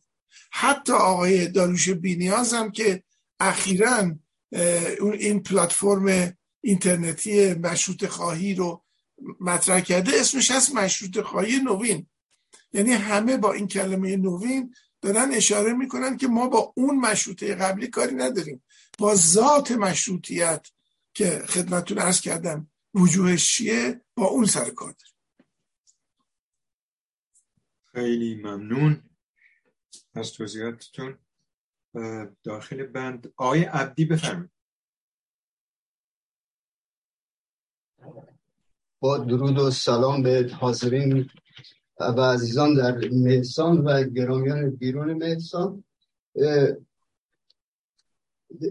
تبریک و خجستواد برای دیروز 19 شهریور به مهستان که این روز رو به نام روز سکولار دموکراسی انتخاب کردن و خیلی به جا و زنده و شاداب به نظر روان انسان شاداب میشه. حالا گروه های دیگه هم اگر شکایت داره مثلا کمیونیست ها می‌تونن بگن این روز روز کارگر یا احساب چپای سب بگن روز سبز. حالا خانواده گرامی و عزیز بختیاری هم آقای منیچر بختیاری یا خانم ناهید شیر پیشم به نظرم رضایت داشته چون همه گروه ها بیان این روز تولد پسرشون و روز خودشون به نام. اصلا به نظر خودم رضایت دارم. یه نفر مطرح که ممکنه باید صحبت بشه یا تماس نداشتم حقوق مادی رو اگه به دست بیاریم حقوق معنوی هم دنبالش به دست میاد.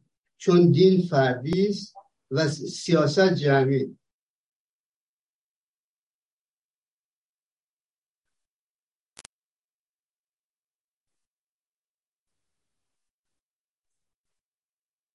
آقای عبدی مثل این که قطع شدن.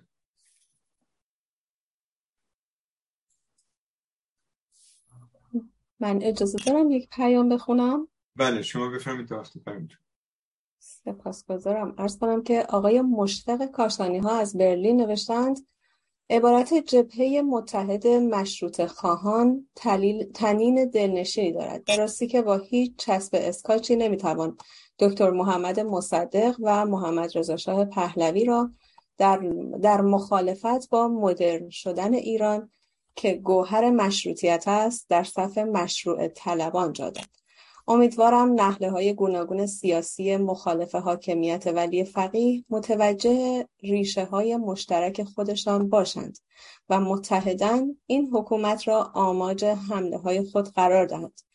پرسش من آن است که نظریه جبهه متحد مشروط خواهان را چگونه با مواضع اعلام شده شاهزاده تطبیق می دهید؟ سپاس گذارم. ارز کنم که سوال سختی کردن از من برای اینکه من سعی کردم که در این مورد یک کمی پرهیز کنم توی حرفای خودم گفتم که با نظر، نظرات مهستان ما در اغلب مواقع با نظر شاهزاده رضا پهلوی تطبیق می‌کنه. ولی در این مورد جبهه متحد مشروط خواهی آیا تطبیق می‌کنه یا نه من توضیحی ندادم.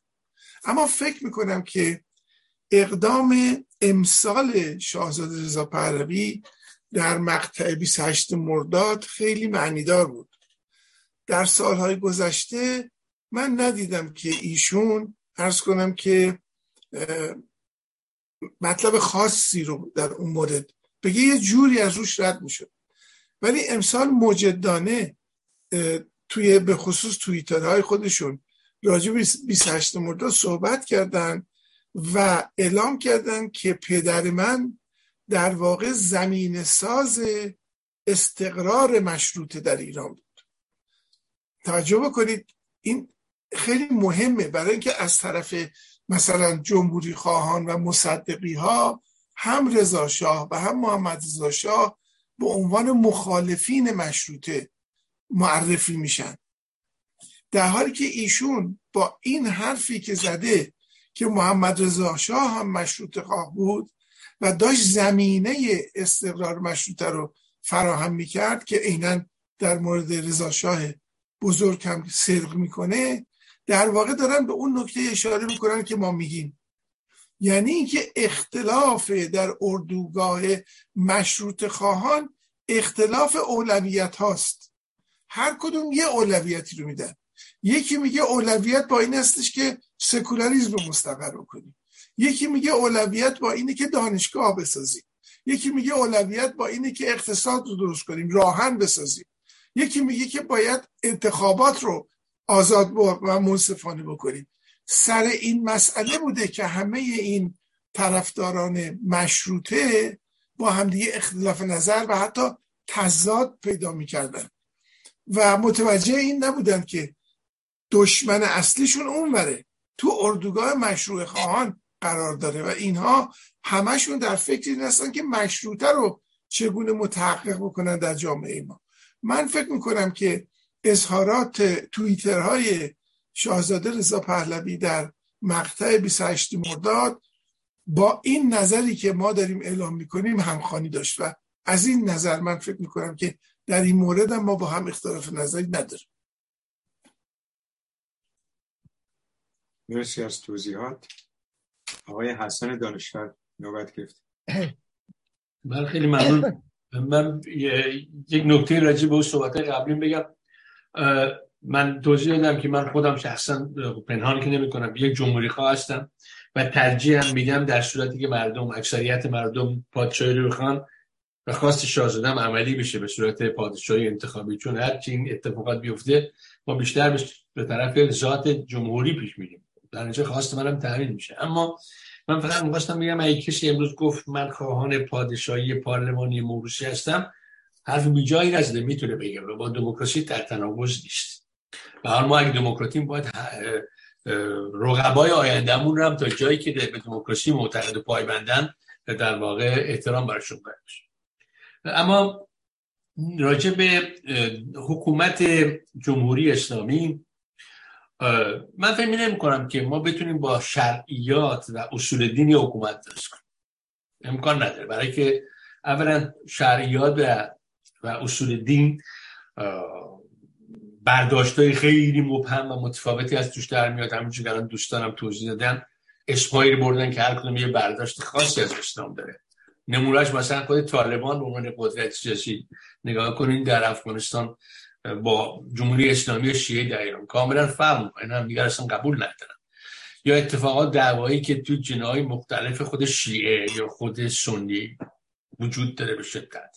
برخی از اینا دشمنیاشون با با همدیگه بیشتر از دشمنیشون با مثلا کشایی که اعتقاد به اسلام ندارن. بنابراین یک درک واحد شرعیاتی و دینی وجود نداره که ما بگیم خب حالا مثلا حکومت های دینی این ویژگی بگم من حکومت جمهوری اسلامی یه حکومت مدرنه.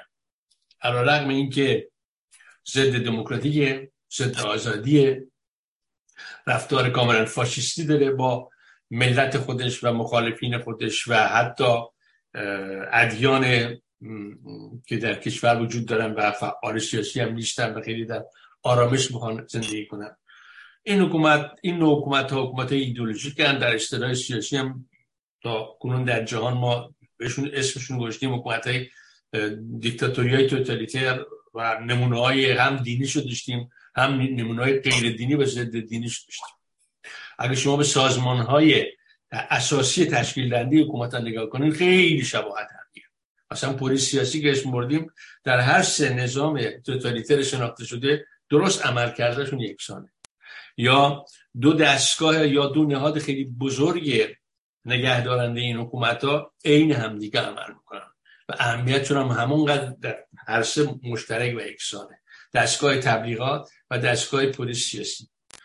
روش های کارشون تقریبا شبیه هم دیگه است. حالا اینکه این زیر عنوان نمی‌دونم طبقه کارگر و پرولتاریا این کار انجام میده و یکی زیر عنوان نژاد برتر انجام میده. این زیر عنوان برداشت انقلابی فلان از اسلام انجام میده. این باید ما رو دچار سردرگمی و گمراهی نکنه. اینا در اساس ماهیت یکسان و من تصورم برای اینه که حکومت جمهوری اسلامی رو نمی‌تونیم حکومت مشروعه بنامیم. به خاطر که چیزی که ما به مشروعه تو دوران انقلاب مشروطیت یا نهضت مشروطیت می‌شناسیم دخالت خیلی مبهم روحانیت که هیچ ایده از حکومت نداره. فقط یک دخالت ارتجاعی برای که موقعیت روحانیت حفظ بشه. موقعیت روحانیت روحانیت دچار خطر میشه. وقتی می‌بینه که ایده های نوین داره وارد جامعه ایران میشه می‌فهمه اینو حس می‌کنه. به طور قریزی هم که شده حس می‌کنه و می‌فهمه که دستش از قضا از دادگستری چه می‌دونم از دستش از آموزش مردم از خیلی جاها قد خواهد شد. خواهد می‌بینه به روشنی می‌فهمه که مش... نسل مشروطیه در مقابل خواستهای روحانیت. ولی این که بگیم روحانیت مشروع چی یا حتی شخص شیخ فضل نوری درک درستی از حکومتی مثل حکومت جمهوری اسلامی داره؟ اصلا این از تاریخی هم غیر ممکنه و نداشتم و نداشتم. بنابراین حکومت مدرن جمهوری اسلامی رو امروز نمی‌تونه حکومت مشروعگران روحانیان عقب افتاده صدر مشروطیت بدونیم که هیچ شناختی از تمدن ندارن و همه همه چیز رو به عنوان زیر گفته طبیعیون و دهلیون و اینا در واقع نفت به همین دلیل هم هست که علیرغم که تسلط خیلی بزرگی رو جامعه ما در روحانیت در ابتدای مشروطیت همراه و در اتحاد با حکومت قاجار و همراه و با اتحاد با حکومت تزاری یعنی نیروی بسیار عظیمی رو تشکیل میدن. به همین دلیل که دیدگاه درست و منسجمی راجع به حکومت اسلامی ندارن دموکرات ها سکولار ها موفق میشن. قوانین خیلی مدرنی رو بیارن توی خواست عمومی اینا جامعه. حالا ما امروز وقتی نگاه می‌کنیم به سال 17 سال پیش خیلی عجیب نیست که تمام ضعف و مشکلات قانون اساسی رو نشون بدیم. برای که ما مسلطیم به اندیشه امروزی. این از یک نکته. این یه نکته. نکته دوم این که بگمان من شکست مشروطه امر محتومی بوده. شکست مشروطه نمی‌تونسته شکست نخوره. دلیلش هم که اگر ما مشروطه رو مساوی بگیریم با اون چیزی که امروز می‌بینیم و امروز می‌فهمیم با دموکراسی مدرن توی مشروطه مسائل مربوط آزادی در واقع غایبه و همین باعث شکستش میشه. یعنی جایی که زمان رضا جایی که زمان محمد رضا شاست حالا اینکه ممکنه که در مقابل من بگه که بله اون موقع امکان نداره. ما کار به این نداریم که امکان داره نداره. ما به این کار داریم که فقدان آزادی قطعا باعث شکست هر نوع مدرنیسم خواهد شد. یعنی امروزه وقتی میگه مدرنیته به طور کلی و دقیقتر مدرنیته رو به کار بریم مرکزش دموکراسی و مرکز دموکراسی مسئله آزادی است شما اگه مسئله آزادی ها رو حذفش کنی حتما در آینده هم به یک نوع دیکتاتوری جدید میشه اتفاقی که بیخ گوش ما افتاد روسیه کمونیستی وقتی که کمونیسم درش سقوط کرد همه فکر کردن امید داشتن که به سمت آزادی و به سمت دموکراسی بره. ولی به خاطر نبود همین آزادی ها تمام دستاوردهای فعالین و مبارزین سیاسی در روسیه و در روسیه شوروی به باد رفت و حکومتی مثل حکومت پوتین اومد جاش. در مورد ما هم اتفاق خواهد افتاد. جای دیگه هم افتاده. بنابراین ما به عنوان روشن فکران روشن فکرهای مدرن امروزی. باید تصمیم خودمون رو بگیریم. آیا ما درکمون از دموکراسی آیا درکمون از مشروطه که کلمه مشروطه به کار بریم؟ دموکراسی مدرن امروزی هست که مرکزش آزادی هست یا خیر؟ اگر این نیست که ما شنیدیم مثلا تو خود این مجلستان هم کسایی اومدن از از مشروطیت نوین طور صحبت کردن که توضیح دادن که جامعه ما هنوز آمادگی پذیرش مثلا دموکراسی نداره جامعه عقب مونده است و و و و ما احتیاج به قدرت یک نیروی سیاسی اختیارگرا داریم که برای دوره دوری جاده رو بکوبه آماده برای دموکراسی شه این حرفای توی میان است. حتما منتهی میشه به پیدایش دیکتاتوری های خطرناک آینده. امروز جامعه ما کاملا پذیرای دموکراسی هست. برای که حتی اگر همین جامعه شهرنشینی امروز ما رو مقایسه کنیم به بسیار دموکراسی امروز دنیا حالا نه دموکراسی خیلی پیشرفته دموکراسی وجود دارن هیچ کم و نداره و هیچ هیچ مشکلی برای استقرار آزادی ها و قوانین دموکراتیک نداره. بنابراین این نکته ایه که کسی میگه مشروطه باید توضیح بده بلافاصله. که مشروطه منظورش چیه؟ اتحاد این کلمات خوشگلی ما دور هم قشنگی دور کنار می‌سازیم جبهه متحد مشروطه کار خب جبهه متحد مشروطیان یعنی چی؟ یعنی آیا همه کسایی که مخالف جمهوری اسلامی هم اگر چنین کاری بکنیم شکستش قطعی و حتمیه. برای که مخالفین جمهوری اسلامی یه سرشون می‌خوان مملکت تیکی پاره کنن. یه سرشون می‌خوان مملکت اسلامی انقلابی کنن. یه سرش می‌خوان مملکت شورایی کمونیستی کنن. اینا هم مخالفین جمهوری اسلامی هم. همه مخالف آخوندانش تردید توش نیست. در نظر و شاید هم در عمل در مبارزات عملی هم نشون دادن. کشته هم دادن هیچ تردید ولی یه آدم دموکرات می‌تونه می‌تونه توافق بکنه به اینا توافق اساسی که که شما حتما تو جبهه مایی یعنی تفاوق یعنی توافق بدون قرارداد می‌تونه بکنه. یک نکته فقط جا بگم که دوچار مسئله شو تف... تفاهم نشه. بحث من این نیست که از حالا کسی رو ممنوع کنی هرگز. حتی سازمان کمونیستی حتی سازمان مجاهدین. بحث اینه. شما وقتی می‌تونید جبهه متحد دموکراسی خواهی رو بنا کنید که حول یک قرارداد معین به پرنسیب های دموکراسی باور داشته و امضا کنید. یعنی بگی خیلی خوب من می‌خوام مثلا فدرالیسم کنم با کاری که متمدرانه انجام میشه در این مورد. یعنی چی؟ یعنی با بروز احزاب به میدان با انتخابات دموکراتیک با بردن بحث تو مجلس تو پارلمان و و و. کاری که تو دنیای مدرن میشه. من می‌خوام کمونیستم ایراد نداره می‌تونی میشی ولی طبق قرار داد. بنابراین وقتی تا گفتی جبهه متحد مشروط خواهم باید مضمونش رو بگی. یک مشکلی که ما ایرانی داریم دنبال کلمات قشنگ میگردیم. بدون که مضمون واقعی این کلمات رو روشن کنیم. شما بدون روشن کردن واقعیت و مضمون و محتوای اون جملاتتون در واقع به جز گیجی سیاسی چیز دیگه برای مردم برنامه نخواهید بود از این نظر بله به نظر من اون که ما در میهستان جنبش سکولار دموکراسی میگیم آقا تو کاملا حق داره. چیز چیز دیگری است. با کسایی که خیلی کسایی که صحبت مشروط خواهی می‌کنن. ما وقتی میگیم ما پرنسیب های مش... مشروط خواهی رو بیانش می‌کنیم توضیحش میدیم. ولی که همینجوری حرف نمی‌زنیم. و, وقتی که شما این حرف رو زنید وقتی با هم دیگه میشینیم گفتگو کنیم که چه چیزی درسته چه چیزی نادرسته از اون گذشته آخرین نکته هم که من می‌خواستم بگم مسئله سکولاریسم بود خب حالا کمی دور, دور از بحث ما. سکولاریسم به نظر من باید بهش توجه کنیم. سکولاریسم ما به عنوان روشنفکران نمی‌تونیم تحمیل کنیم بر هیچ قانون اساسی. سکولاریسم قوانینش درسته که میاد تو قانون اساسی ولی با بحث و گفتگوی وسیع و و شرکت جامعه مدنی انجام پذیره. برای همینه که تو جامعه مختلفی اتفاق مثلا نقاط ضعف بسیاری پیدا شد تو سکولاریسم مثلا شما نکنید تو سکولاریسم امریکایی در واقع مثلا همین اتفاقی که اخیرا افتاد سکولاریسم امریکایی نشون داد در عمل که نتونست از حذف قانون سخت جنین جلوگیری کنه. یعنی یعنی معنای این حرفی که تو سیاست امریکا و تو سکولاریسم آمریکا مذهب دخالت می‌کنه. و این نادرسته. علت چه که قدیمی هنوز نو نشده سکولاریسم تو امریکا.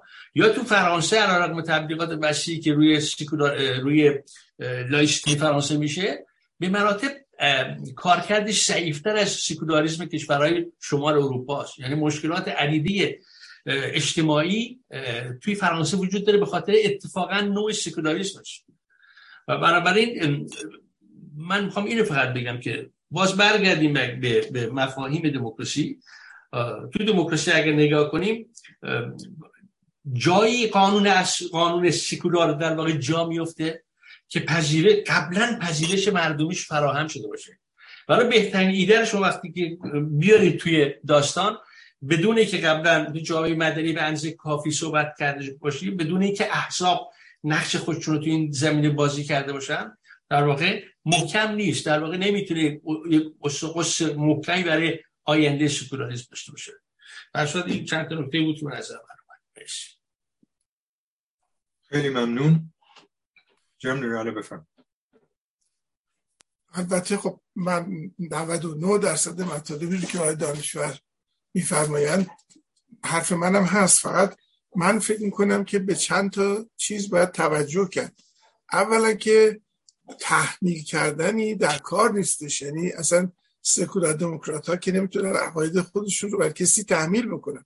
اول باید دیکتاتور بشن و مستبد بشن و نمی‌دونم کودتا علیه آزادی بکنن بعد بگن که ما می‌خوایم عقاید خودمون رو. ما معتقد به این هستیم که چون حرف درست رو داریم می‌زنیم اگر آزادی بیانی وجود داشته باشه مردم خود به خود این رو انتخاب خواهند کرد. نمیدن دنبال مثلا مجاهدین یا کومونیستا یا اسلامیستا. این طبیعت بعد از 43 سال طبیعت جامعه ما اینه. یعنی ما این رو خودمون انتخاب نکردیم که تحمیلش بکنیم بر مردم بلکه به مردم گوش دادیم. مردم اون پیرزنی که میگه آخه آخوند و چه به حکومت داره میگه من حکومت سکولار می‌خوام. جدایی روحانیت از حکومت. در این حال من فکر می‌کنم بعضی از اصطلاحات ما رو میترسونه در حالی که واقعیتش اینه که مثلا دولت مقتدر. دولتی که مقتدر نباشه اصلا به چه دردی می‌خوره؟ باید دولت مقتدر باشه. ولی باید یه قانونی پناهگاه و پشتیبانش باشه که اون قانون درست باشه و این قانون با اقتدار کامل اون قانون رو اجرا بکنه در جامعه. و حتی اگر اون قانون حدود آزادی ها رو هم معین کرد باز این دولت باید اون قانون رو رعایت بکنه. نه اینکه از خودش گرفتاری ما با قانون اساسی مشروطه این بودش که این قانون به درد نمی‌خورد. این قانون در تضاد درونی خودش طوری بود که قابل اجرا نبود. در نتیجه هر کسی که می‌خواست کاری رو بکنه اول باید این قانون رو میزش کنار. فراموش نکنیم تنها رضا نبودش که سعی کرد که مملکت رو از شر آخوند راحت بکنه دانشگاه بسازه دبیرستان درست بکنه جاده بسازه و غیره. دکتر مصدق هم که در واقع اون ور جبهه ایستاده بود وقتی که آمد اولا از مجلس رو گفتش که باید به من اختیارات قانونگذاری بدید. یعنی رئیس دستگاه اجرایی آمده بود اختیارات قانونگذاری گرفته بود. بعدم که گفتش که من این مجلس چون به دردم نمی‌خوره من با یه رفراندومی که در قانون اساسی پیش بینی نشده بود من با یه رفراندوم این مجلس رو میبندم. یعنی همشون برای اینکه آرزوهای واقعی مشروطه رو متحقق کنن مجبور شدن قانون اساسی مشروطه گذشته رو که در تضاد درونی به سر بود کنار بگذار. اگر در آینده ما آزادی بیان داشته باشیم بتونیم عقاید خودمون رو تبلیغ بکنیم و مردم عقاید ما رو پذیرفتن خود به خود اون قانون اساسی قانون اساسی سکولار دموکرات خواهد و الا ما زود با زور چه چیزی می‌خوایم که تحمیل بکنیم عقاید خودمون رو بر مردم. ما برای خودمونه که داریم سینه می‌زنیم که باید آزادی بیان وجود داشته باشه. که ما هم بتونیم حرفمون رو بزنیم. ما همیشه در اقلیت بودیم. ما همیشه دچار سرکوب شده بودیم. برای اینکه نمیذاشتن حرف آدم زده بشه. نمیذاشتن راجع به دموکراسی راجع به آزادی راجع به آزادی های متنوع بیان و نشر همه این حرفا صحبت بکنیم. بنابراین ما نمی‌تونیم خلاف عقاید خودمون عملی رو انجام بدیم. در نتیجه من با نظرات آقای دانشور کاملا موافق هستم خیلی ممنون از شما. خانم قیاسفند صدای دیگر از بیرون. بله چشم. آقای محسن دولو قاجار از مونیخ نوشتند این مطلب که انقلاب مشروطه ضد سلطنت بود اغلب به خاطر اینکه در قانون اساسی مشروطه پادشاهی پارلمانی هم سلطنت خوانده شده مورد توجه قرار نمی‌گیرد و عدهای بدون درک این تفاوت خود را سلطنت طلب می‌خوانند. در واقع سلطنت طلبی به مشروط به مشروع خواهان و محمد علی شاه قاجار و شیخ فضل الله نوری تعلق دارد. و هر کس که فکر می کند که مملکت به پادشاهی پارلمانی نیازمند است باید بداند که ضد سلطنت است. آیا درست نمی‌گویم؟ خب به نظر من نکته خیلی مهمی رو ایشون مطرح کردن. من به طور روزمره میشنوم که کسانی که معتقدند به پادشاهی پارلمانی و به دموکراسی هم گاهی کلمه سلطنت رو به کار می‌برن.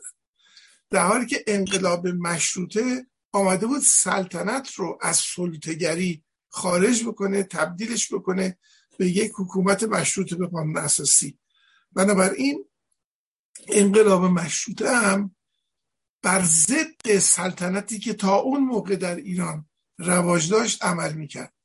مشکل در اینه که تو قانون اساسی نیامدن یه اسم جدیدی به کار ببرن. مثلا بگن پادشاهی پارلمانی. کلمه سلطنت رو از... نگر داشتن. بعد گفتن که این یک حقیه که از جانب ملت به پادشاه مثلا تفویض میشه. این حرف ایشون کاملا درسته که ما اشتباه می‌کنیم. امروز دیگه باید از زبان امروز خودمون کلمه سلطنت رو کنار بگذاریم. به محض بگیم سلطنت ما میشیم محمد علی شاه. اون می‌خواست سلطنت بکنه. اون مجلس رو به توپ بستش. در حالی که مجلس می‌گفت تو باید پادشاهی کنی حکومت با سلطنت کنی نه حکومت. منظور از سلطنت این نوع جدید سلطنت بود که مشروط به قانون اساسی می‌شد. بنابراین من فکر می‌کنم ایشون کاملا درست میگه.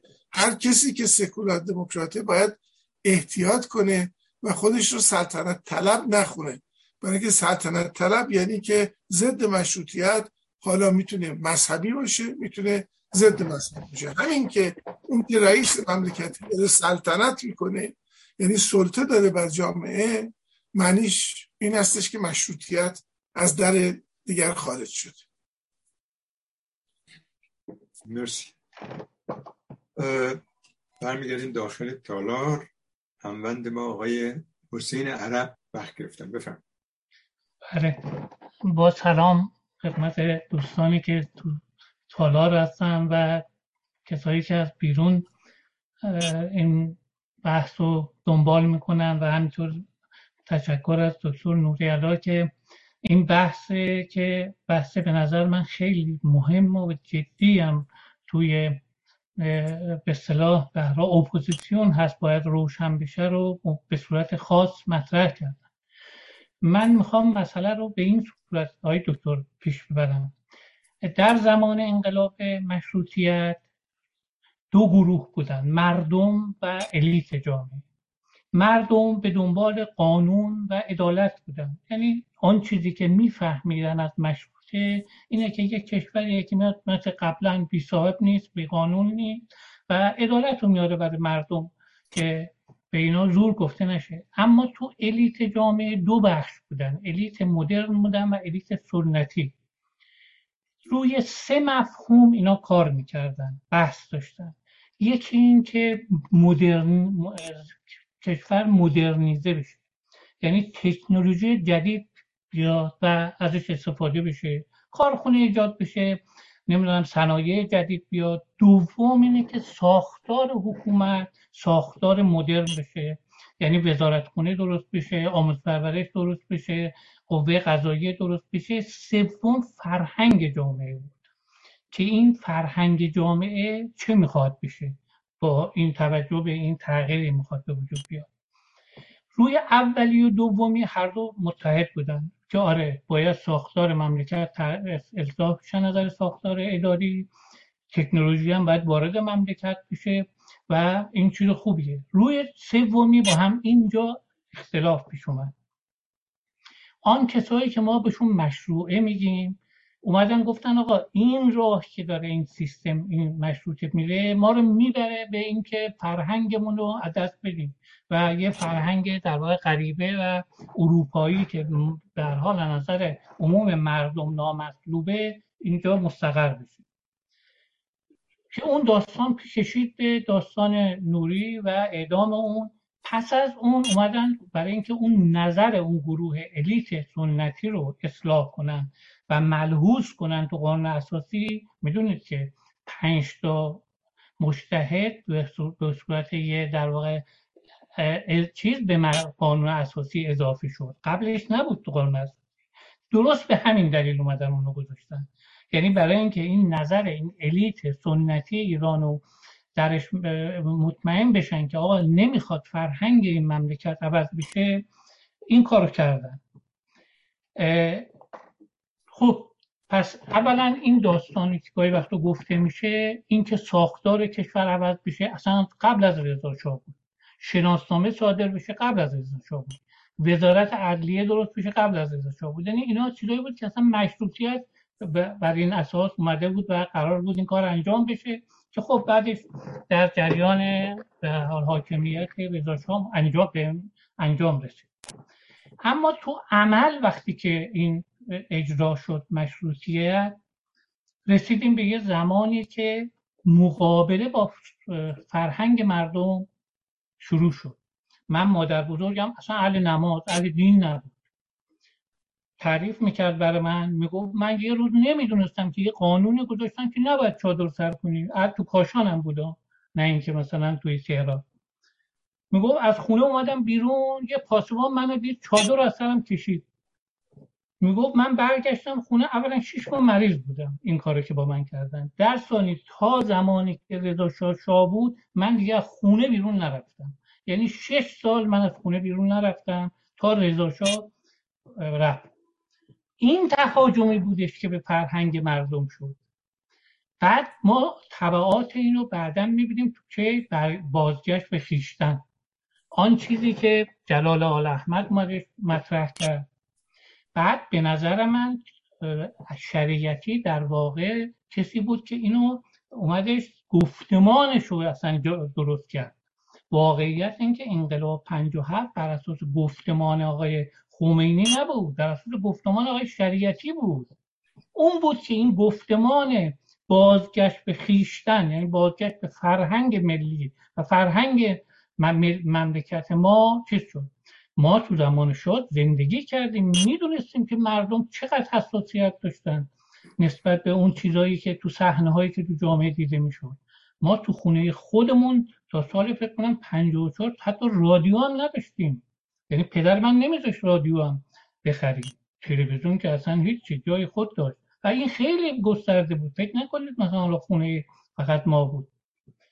یعنی داستان پیچیده تر آقای دکتر از اینکه مشروعه مشروطه نمی‌دونم به این سادگی بکنیم. بحث بحث فرهنگ مملکتی متاسفانه قشر تحصیل کرده ما مدرن ما اومدن وایستادن در مقابل این فرهنگ سنتی مردم و همراه شدن با تهاجم فرهنگی که به فرهنگ مردم شد.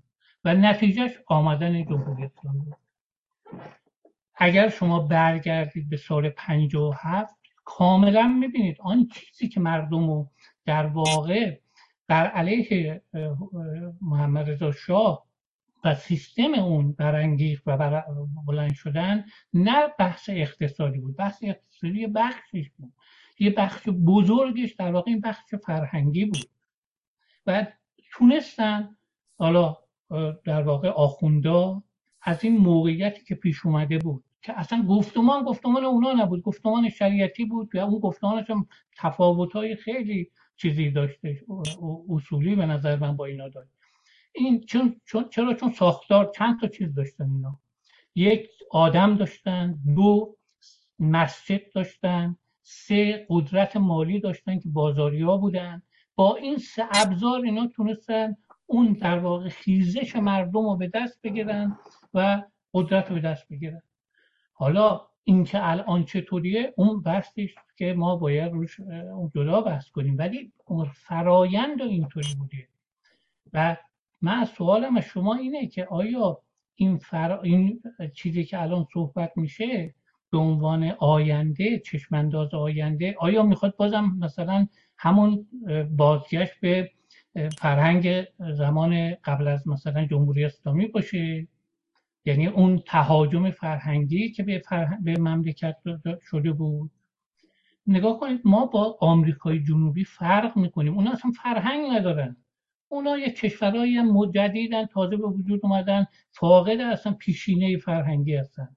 ما فرهنگ داریم. ما چند هزار سال فرهنگ پشت کشورمون خوابیده. برای همین هم هست که نمیشه با اون روی کردهایی که ساده با اونا برخورد میشه با کشوری مثل ما برخورد کرد. به این جهت به نظر من به هر حال من خواهش می‌کنم شما توضیح بدید که من روشن بشم که چه باید کرد که به هر حال با بتونیم بر نگردیم به اون تهاجم فرهنگی که قبل از انقلاب در مملکت بود و همونطور که شما میگید خواستشون هم پیشرفت مملکت بود. بله. توسعه مملکت بود. ولی گفتم سه معلفه داره توسعه. یک معلفه فقط نداده. که بگیم که فقط مثلا تکنولوژی باشه یا مثلا ساختار حکومتی مدرن باشه. فرهنگ هم هست که خیلی می‌تونه مهم باشه برای مردم. خیلی ممنون.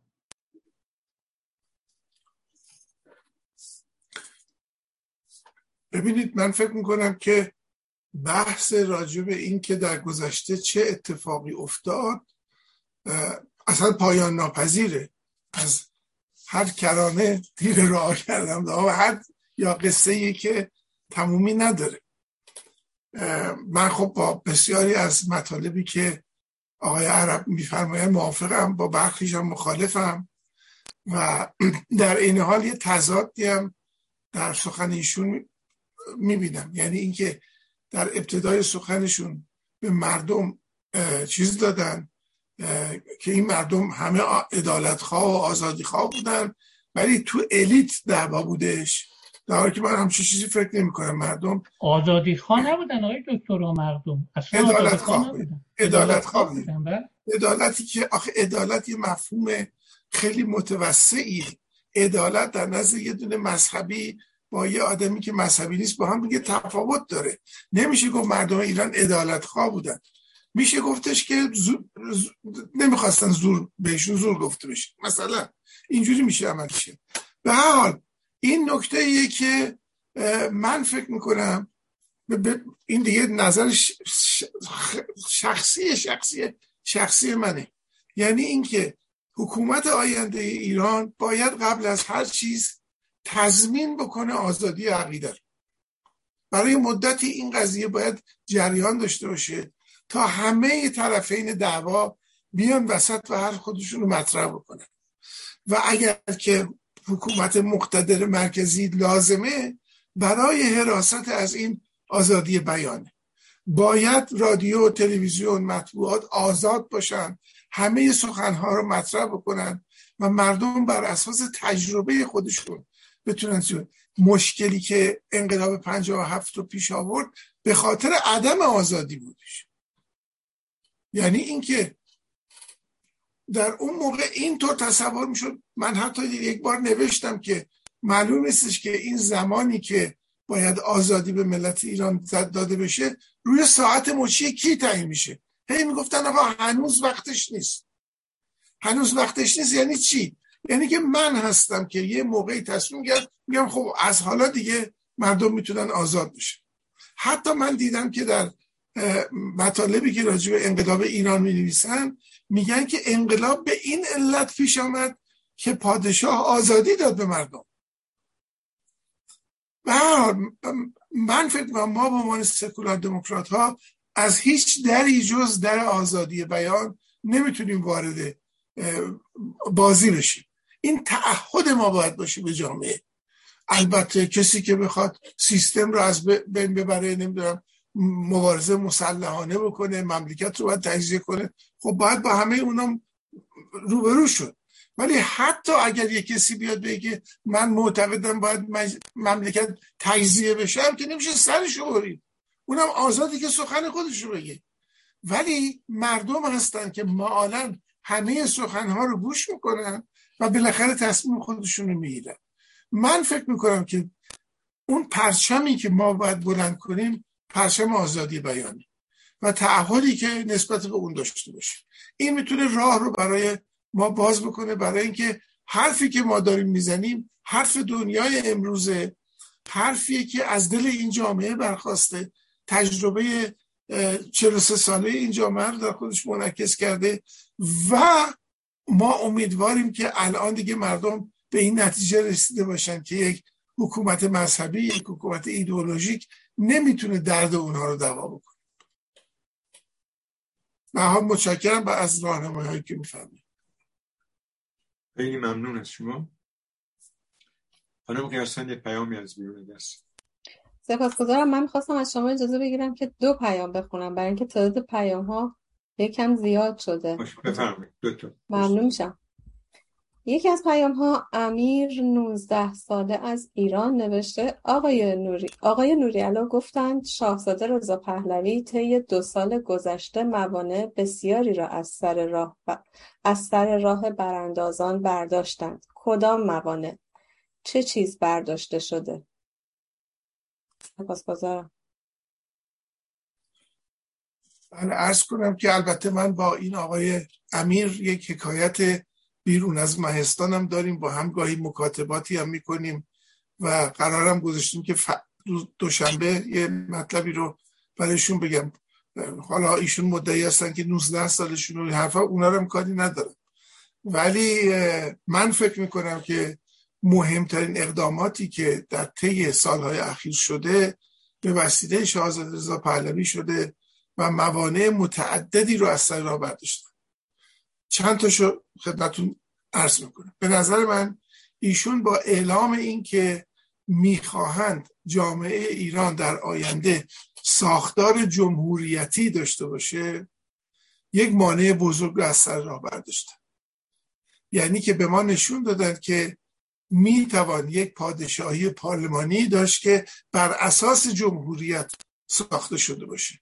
یه خود مطلب پیچیده است. ولی اگر درش تعمق بکنید ببینید این یک اقدام بسیار مهمی.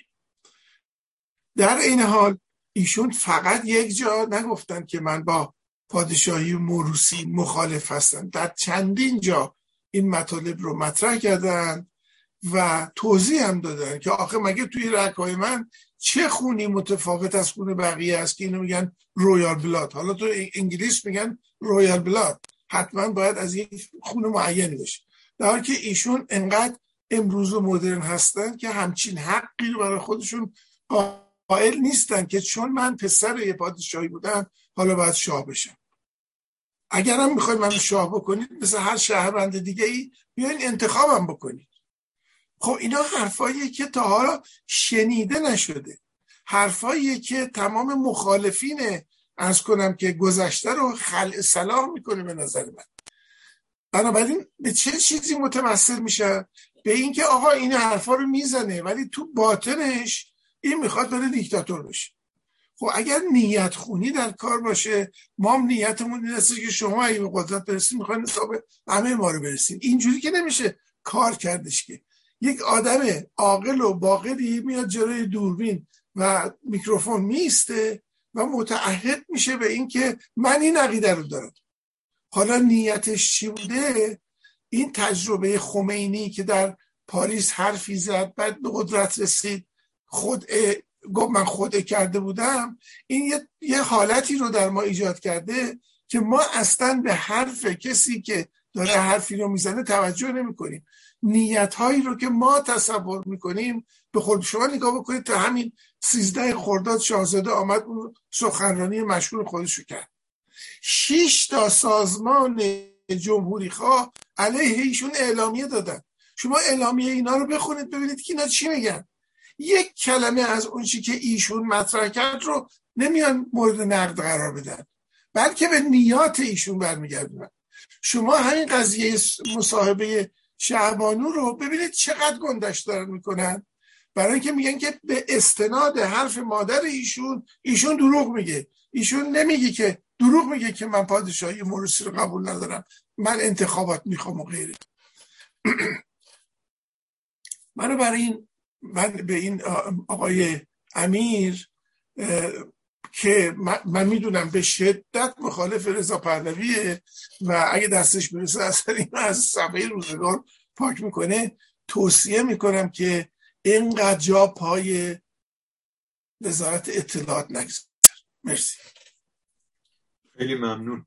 یک پیام دیگه قرار شد بخونید بفهم بله خیلی ممنون. هوشنگ شفایان از ساکرامنتو نوشته از دکتر نوریالا تشکر می‌کنم که با سخنان امروزشان چند نکته مهم را که سوء تفاهم آفرین هستند از هم جدا کردند. مهمترین آنها جدا کردن مشروط خواهی در صورتهای مختلف آن از طلب حکومت شرع است که کار مملکت را به اینجا کشانده است. مقایسه کنید رفتار دکتر مصدق را نسبت به پادشاه با رفتار خمینی خوناشان با او را. مصدق مشروط خواه بود و پادشاه را در تعریف مشروطیتی آن می‌خواست.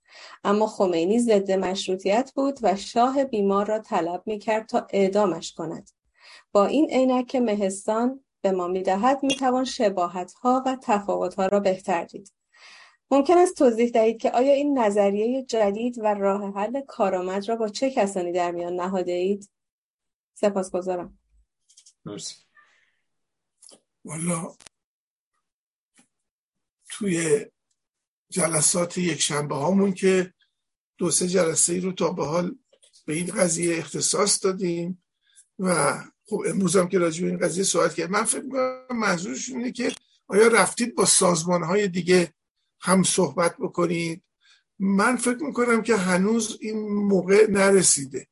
یعنی اول باید این رو در سطح عمومی مطرح کرد این رو آورد به عنوان یک گفتمان قابل اعتنا و بعد رفت سراغ سازمان های دیگه. الان من برم سراغ مثلا چه می‌دونم سازمان جبهه ملی سازمان های جبهه ملی. خب اینا کمر به قتل اصلا همه این حرفا بستن. ولی باید موقعیتی فراهم بشه که بشه زیر یک سقف رواداری با هم دیگه به گفتگو نشست و اونا به ما ثابت بکنن که محمد رضا شاه ضد مشروطه و موافق مشروعه بود. اگر این دو اردوگاه وجود دارن اگر این دو اردوگاه با هم مبارزه کردن هم مصدق و هم محمد رضا شاه در اردوگاه مشروط طلبی قرار می‌گیرن تا این رو نپذیرن همین اختلافات کودکانه و بنبست به وجود آورنده ادامه خواهد داشت. ممنون از شما. باید دانشگاه رو گرفتیم. خیلی ممنون. من اولا می‌خواستم تاکید کنم به گفته آقای نوریالا در مورد دوره دولت مقتدر. فکر کنم بحث درستیشون کردن. باید بهش خیلی توجه کرد.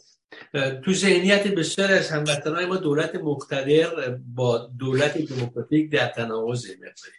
فکر می‌کنن دولت هایی که مقتدرن لزوما امر آزادی رو فعلا می‌زنن جیبشون کاری ندن برعکس ترین مقتدرترین حکومت های جهان حکومت های دموکراتیک یعنی هرچه آزادی بیشتر مثل جامعه قدرت سیاسی قوی تره اما من می‌خوام برگردم به صحبت آقای عرب. فکر می‌کنم یه مشکل اساسی که صحبت ها وجود داره که باید گفته بشه. ایشون در واقع سه زمینه درخواست الیت قول خودشون روحانی و الیت غیر روحانی رو گفتن در انقلاب مشروطیت که اولیش رو گفتن مدرنیسم که فکر می‌کنم منظورشون مدرنیزاسیونه. دومیش ساخت مدرن حکومته و سومی مسئله فرهنگ. و ایشون فرمودن که در دو زمینه اول و دوم اختلاف وجود نداشت. بگم من خیلی اختلاف وجود داشت. روحانیت حالا اینکه که حد طرفدار مدرنیزاسیون بود حالا اگر بپذیریم که بود حتما طرفدار ساخت مدرن حکومت نبود. به خاطر اینکه اولا در بخش بزرگی روحانیت همکاسه بود با با حکومت قاجار. و از اون گذشته شما در نهایت دیدین که در بعد از به حال مجلس دوم و اون شرکت در نوشتن متمم قانون اساسی بالاخره روحانیت به راحتی موفق شد که در واقع کنترل پارلمان رو توسط پنج تا مشتهد به دست بیاره. این هیچ رفتی به به, به, به ساخت مدرن حکومت نداره. ساخت مدرن حکومت اجازه نمیده که پارلمان زیر یوغ و تسلط روحانیت باشه یا بخشی از روحانیت باشه یا پنج تا باشه هرچی چون در واقع پارلمان در ساخت مدرن حکومت تجلی قدرت اجتماعیش نه نه سنت نه مذهب نه روحانی. نکته بعدی که صحبتشون فرمودن گفتن بحث بحث فرهنگیه. این این موضوع متاسفانه توی بخش زیادی از اپوزیسیون و نیروهای مخالف جمهوری اسلامی وجود داره. این بحث فرنگی یه بحثیه که در واقع ما رو از سیستم دموکراسی می‌تونه باز بداره. بحث فرنگی در یه بخشش بحث مذهبیه. در یه بخشش بحث هویتیه. در بخش مذهبیش خب می‌بینید شما که مثلا اصلاح طلبا بحث فرهنگی می‌کنن.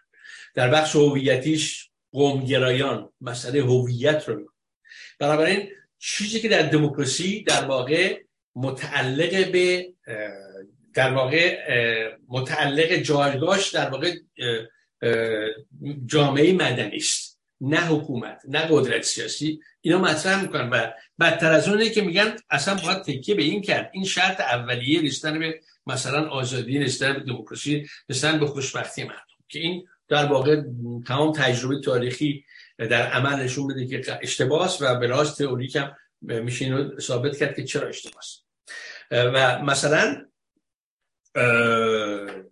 صحبت کردنشون که آیا ما باید برگردیم به فرهنگ قبل از انقلاب؟ منظورشون یعنی به اون تهاجم فرهنگی. تهاجم فرهنگی یعنی چی؟ مگر اگر من مطمئنم که آقای عرب منظورشون از تهاجم فرنگی تهاجم اون چیزی نیست که آخوندا میگن. ولی اصولا تحول فرنگی نتیجه چیه؟ تحول فرهنگی کجا انجام میشه و چگونه انجام میشه؟ فرهنگ جامعه چگونه تغییر می‌کنه؟ مگر غیر از اینه که فرهنگ جامعه با تغییرات و تحولات توی زمینه های مختلف هنری ادبیات فلسفه و همسال انجام میشه؟ و مگر نه این است که جهان امروز حداقل از 100 سال پیش به هم پیوستگی شدید داره؟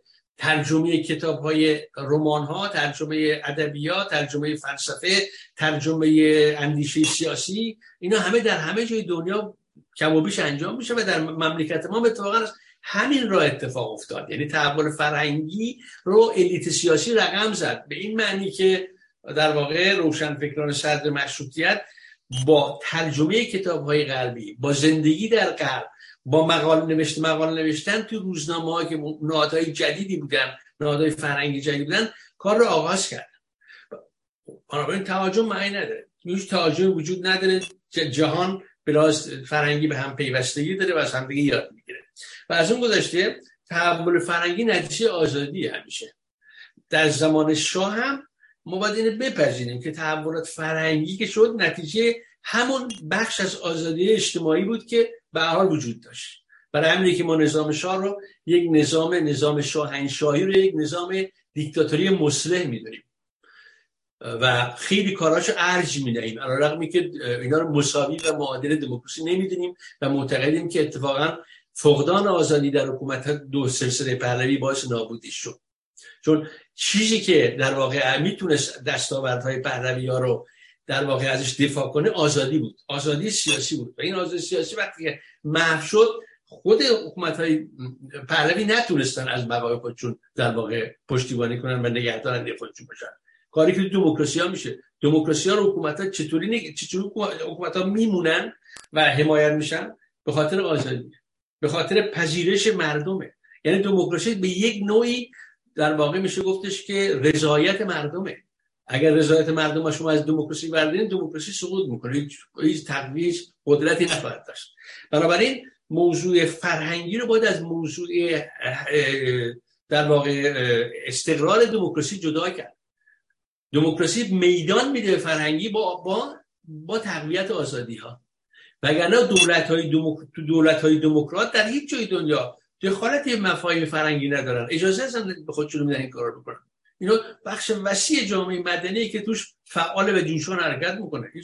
و عمل کردم داره. من این می‌خواستم بگم که عنوان یک مشکل بزرگی که توی بخش از سیاسی ما وجود داره و برای همین بعضی مثلا میگن تا این ملت ادب نشه فرهنگ پیدا نکنه تا آموزش برای تغییر این حرفای به نظرم بیپایه ربطی به استقرار دموکراسی در جامعه ما نداره و در, در واقع تبلیغ این چیزا تبلیغ ضد دموکراتیه. ضد دموکراتیه و دموکراسی رو به عقب در واقع خواهد مرسی. آقای عرب فکرم F9 زدن در رابطه با بله من یه توضیح می‌خواستم بدم. اون پنج تا مجتهد که به تو متمم اومد هیچ وقت اجرایی نشد. نوشته شد. ولی اجرایی نشد. این که شما میگید نوشته شد خب نوشته شد. به چه درد می‌خوره وقتی اجرایی نشد؟ یعنی اینکه شما اینو عنوان یه اصل میارید چاره این می‌بینید نوشته ولی نوشته شد ولی هیچ کار باشه اینو اینجا اینو درست بیان کنید یه چیزی رو نه اینکه ناقص باشه. خیلی ممنون. مرسی از شما. ای دکتر شما واکنشی دارید نسبت به این دو هموند؟ ببخشید میکروفونم بسته بودم. من فکر می‌کنم که ورود به مقوله فرهنگ از دو طرف اشکال ایجاد می‌کنه. شما نگاه بکنید که الان منظور آقای عرب از فرهنگ این بودش که مردم ایران عمومشون دارای یه فرهنگی هستن و مورد تهاجم فرهنگی قرار گرفته بودن و در نتیجه علیه این تهاجم اقدام کردن. از سوی دیگه مثلا ما آقای شهرام آریان رو داریم که اونم میاد راجع فرهنگ صحبت می‌کنه. یا آقای نمی‌دونم مهندس قرچه داغی رو داریم که راجع به فرهنگ صحبت می‌کنه و می‌گوید که این فرهنگ اسلامی آنچنان سوزانده ریشه های زندگی اجتماعی ما رو که ما اگر این فرهنگ رو عوض نکنیم هیچ وقت به هیچی نمی‌رسیم یعنی که همون تهاجم فرهنگی رو که آقای عرب دارن میگن اون از سوی دیگه میگه باید تهاجم کرد. از یه طرف صحبت احتیاط در این مورد از سوی دیگه صحبت تعرض و ارز کنم که سرکوبگریه. به نظر من ما نمی‌تونیم از ورود به بحث فرهنگی به جایی برسیم.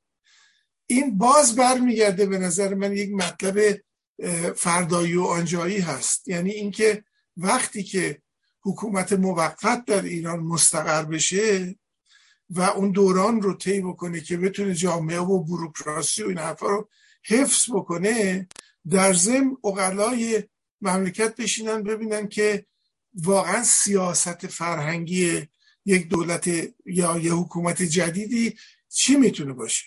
من اعتقادم بر اینه که چون ما آزادی رو پایه دموکراسی می‌دونیم اساسا سیاست فرهنگی نباید داشته باشیم. برای اینکه سیاست فرهنگی یعنی تعلق به یک سازمان ایدولوژیک همیشه سازمان های ایدولوژیک هستن که دارای یه انسان تراز نوینی رو به یه صورتی می‌خوان به وجود بیارن. من یادمه من انقلاب که شده بود هنوز تو سازمان برنامه بودم. آمده بودن اونجا که برنامه ریزی کنیم که انسان اسلامی رو چجوری می‌تونیم بسازیم. یعنی اصلا تصمیمشون این بودش که این آدمی رو که تو خیابون داره رد میشه اینو بردارن و تبدیلش بکنن به یه آدم دیگه. من فکر می‌کنم توی حکومت دموکراتیک این اتفاق نخواهد افتاد. این آدم ها هستن که تصمیم می‌گیرند که کدوم حرف رو بشنون و به کدوم سو برن و از طریق آزادی هستش که میشه به انتخاب رسید. یعنی انتخاب و آزادی دو روی یه سکه هستن. هر کدومشون رو بردارین اون یکی رو بین بود خیلی ممنون. خانم قیاسان یه پیام لطف کنید بخونید. بله خیلی ممنون. آقای مصطفی شجازده از فرانسه نوشتند یکی از نگران کننده ترین نکات که منشأ آن هم از همین پاریس ماست. از آنجا ناشی می شود که ما به سکولاریسم می گوییم لایسیته. من در نوشته های دکتر نوری‌علا خواندم که لایسیته نوعی از سکولاریسم است اما عده‌ای در این پاریس روز و شب می‌گویند این دو ضد هم هستند. آیا می شود این موضوع رو هم روشن بفرمایید؟ من فکر می‌کنم که اتفاقا اونایی که این حرف رو می‌زنن باید بیان روشن بکنن. برای اینکه من فکر می‌کنم اینایی که به خصوص تو پاریس از لایسیته صحبت می‌کنن و تضاد لایسیته با سکولاریزم رو مطرح می‌کنن از دو سوی دهانشون صحبت می‌کنن. از یه طرف میگن که لایسیته یعنی جدایی حکومت و مذهب اصلا دیگه. از سوی دیگه اما میگن که سکولارها با جدا کردن مذهب از حکومت می‌خوان مذهب رو حفظ بکنن و نگهداری بکنن. معنیش چیه؟ یعنی که پس ما باید تهاجم بکنیم به سوی مذهب. اینی که من فکر می‌کنم که بیشتر یک نوع تعصب قبیله ای در پاریس حاکمه و بهترین راهش هم در این دیدن که بیخودی حمله بکنن به سکولاریسم. شما اگر اسناد دولت فرانسه رو به نگاه بکنید به عنوان یک حکومت لایک وقتی که به انگلیسی می نویسند کلمه لایسیته رو ترجمه می‌کنن به سکولاریسم. تمام اسناد دولت فرانسه مجلس فرانسه وقتی که به انگلیسی مطالب خودشون بیان می‌کنن دیگه نمیگن لایسیته میگن سکولاریسم. اما این عده حرفشون در اینه که یا عیب داره جدا کردن حکومت از مذهب و جدا نگه داشتن این دوتا از هم یا اینکه باید حمله کرد حکومت باید حمله کنه و مذهب رو از بین ببره. نمیشه هر دوتا رو بیان کرد. ولی توی نوشته های اینها این, این, این رو می‌بینید. از یک سوئد مدعی می‌شد خواست ما جدا کردن اینها است ما نمی‌خوایم مذهب از بین ببریم. و این نمی‌خوایم مذهب ببریم. از بین. پس چرا با سکولاریسم مخالف هستیم؟ اینه که این آقای دوست ما در فرانسه باید بره گریبان این دوستانی رو که اینجور بر تبل تفاوت لایسیته و سکولاریزم میکوبند رو بگیره و از اونا توضیح بخواد. بعدم بیاد تو مهستان ما توضیح اونا رو بگی که ما بفهمیم فرقش چیه. خیلی ممنون. آقای دانشور ببخشید من F9 رو ندیده بودم. F9 زدی بفهم بله آقای عرب به من گفتن شما باید همه چی رو بگید. ببینید مهم این نیست که در متمم قانون اساسی اتفاقی افتاد یک خاصی به حال از طرف مجتهدین پیاده شد ولی عملی نشد. بحث من بحث اندیشه سیاسی یعنی می‌خواستم اینو بگم که اون الیت به هر حال مذهبی مورد توجه شما توی متمم قانون اساسی خواست یک حرکت ضد دموکراتیک کنه. یعنی حرکت ضد ساختار مدرن بکنه. حالا مهم نیست که شده یا نشده ولی این اندیشه رو داشته. یعنی تو تفکر سیاسی این این آدما این روحانیت این بخش از طالبان قدرت در جامعه ما اصلا خواهان ساختار مدرن نیستن. تو ساختار مدرن تو باید بپذیری که بپذیری که پارلمان تحقق ایده های ملت تموم شده هیچ چیزی بالاتر از ملت وجود ندارن تموم شد. ولی اینا این اندیشه سیاسیشون بنابراین ضد اون اندیشه دولت مدرنه این ولی فقط یه نکته رو می‌خواستم بگم. یه دو تا نکته که اگه فرصت یه دقیقه میگم سریع وقت دوستان نگیرم یکی سر این لایک لایک و لایسیته لایسیته و, و سکولاریسم صحبت شد. حالا دو تا کشور لایکن دیگه. یکی ترکیه هست یکی فرانسه. نمی‌دونم جای دیگه هست نه؟ تا که من می‌دونم.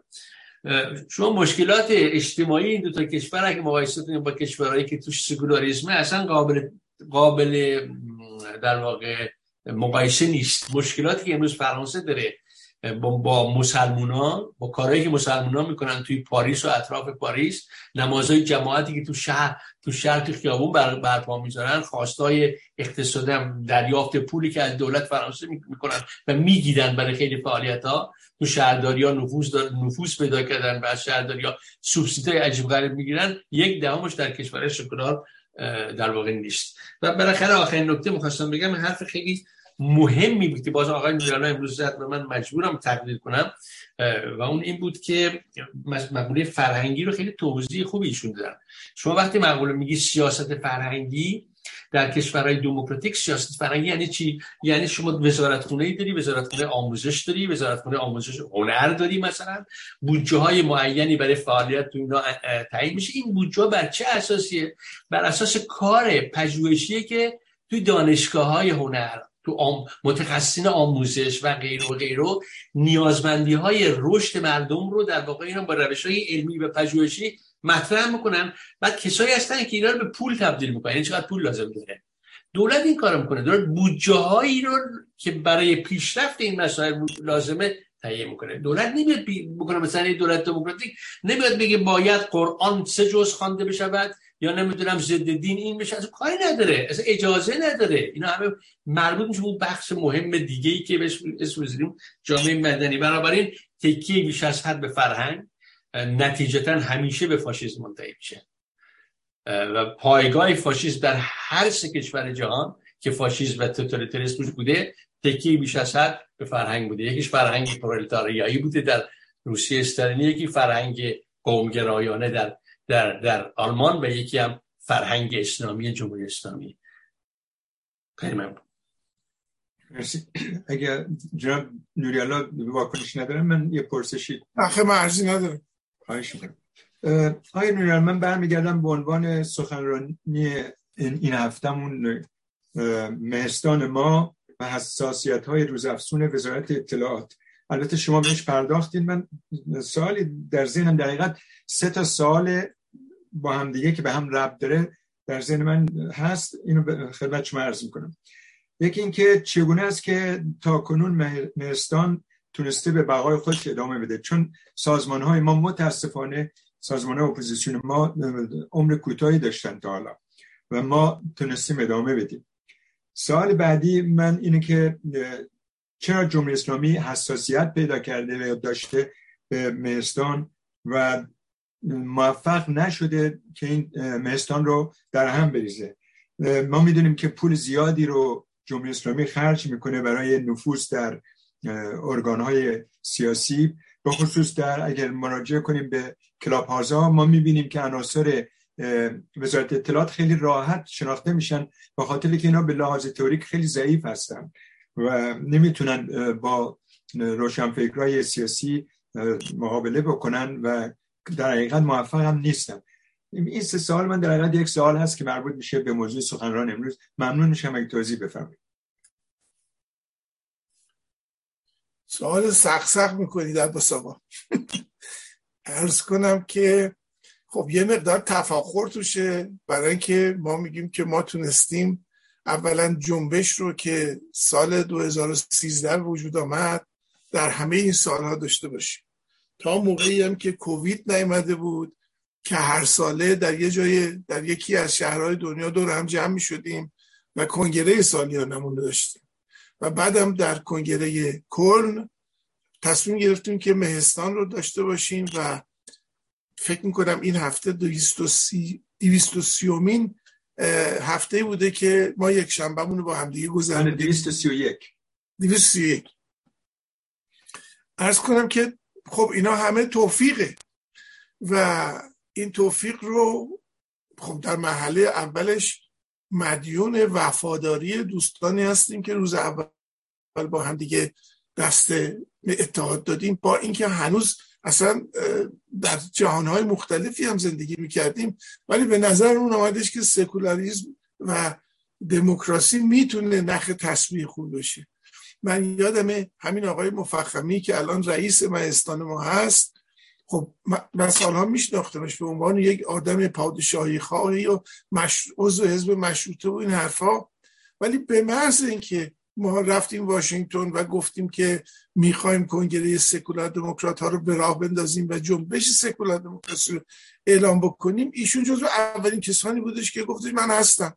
و در تمام جلسات آمد نشه صحبت کرد در بحث شرکت کردش. و خب منم می‌گفتم من جمهوری خواه هستم ایشون می‌گفت من پادشاهی خواه هستم.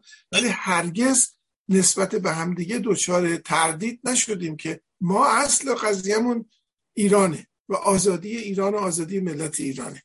من فکر می‌کنم که خب ما یه فیلترهایی هم البته داریم. اولا در داخل مهستان خودمون هر کسی رو راه نمیدیم. سخنران دعوت می‌کنیم ولی تعداد کسانی که عضو مهستان هستند در انتخابات شرکت می‌کنن هیئت مدیره رو انتخاب می‌کنند و غیره کسانی هستند که ثابت شده به ما که دارای اعتقادات سکولار دموکرات هستند حالا می‌تونن جمهوری خواه باشن پادشاهی خواه باشن هر چی که می‌خواد باشه. اما در عین حال مسئله این که ما اراده معطوف به قدرت در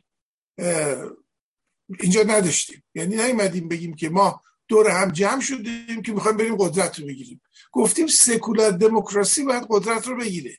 اما نگفتیم ما می‌خوایم قدرت رو بگیریم. نگفتیم که ما اون آلترناتیوی هستیم که می‌تونه چه این کاری رو بکنه یا ما این که می‌خوایم دولت موقت تشکیل بدیم.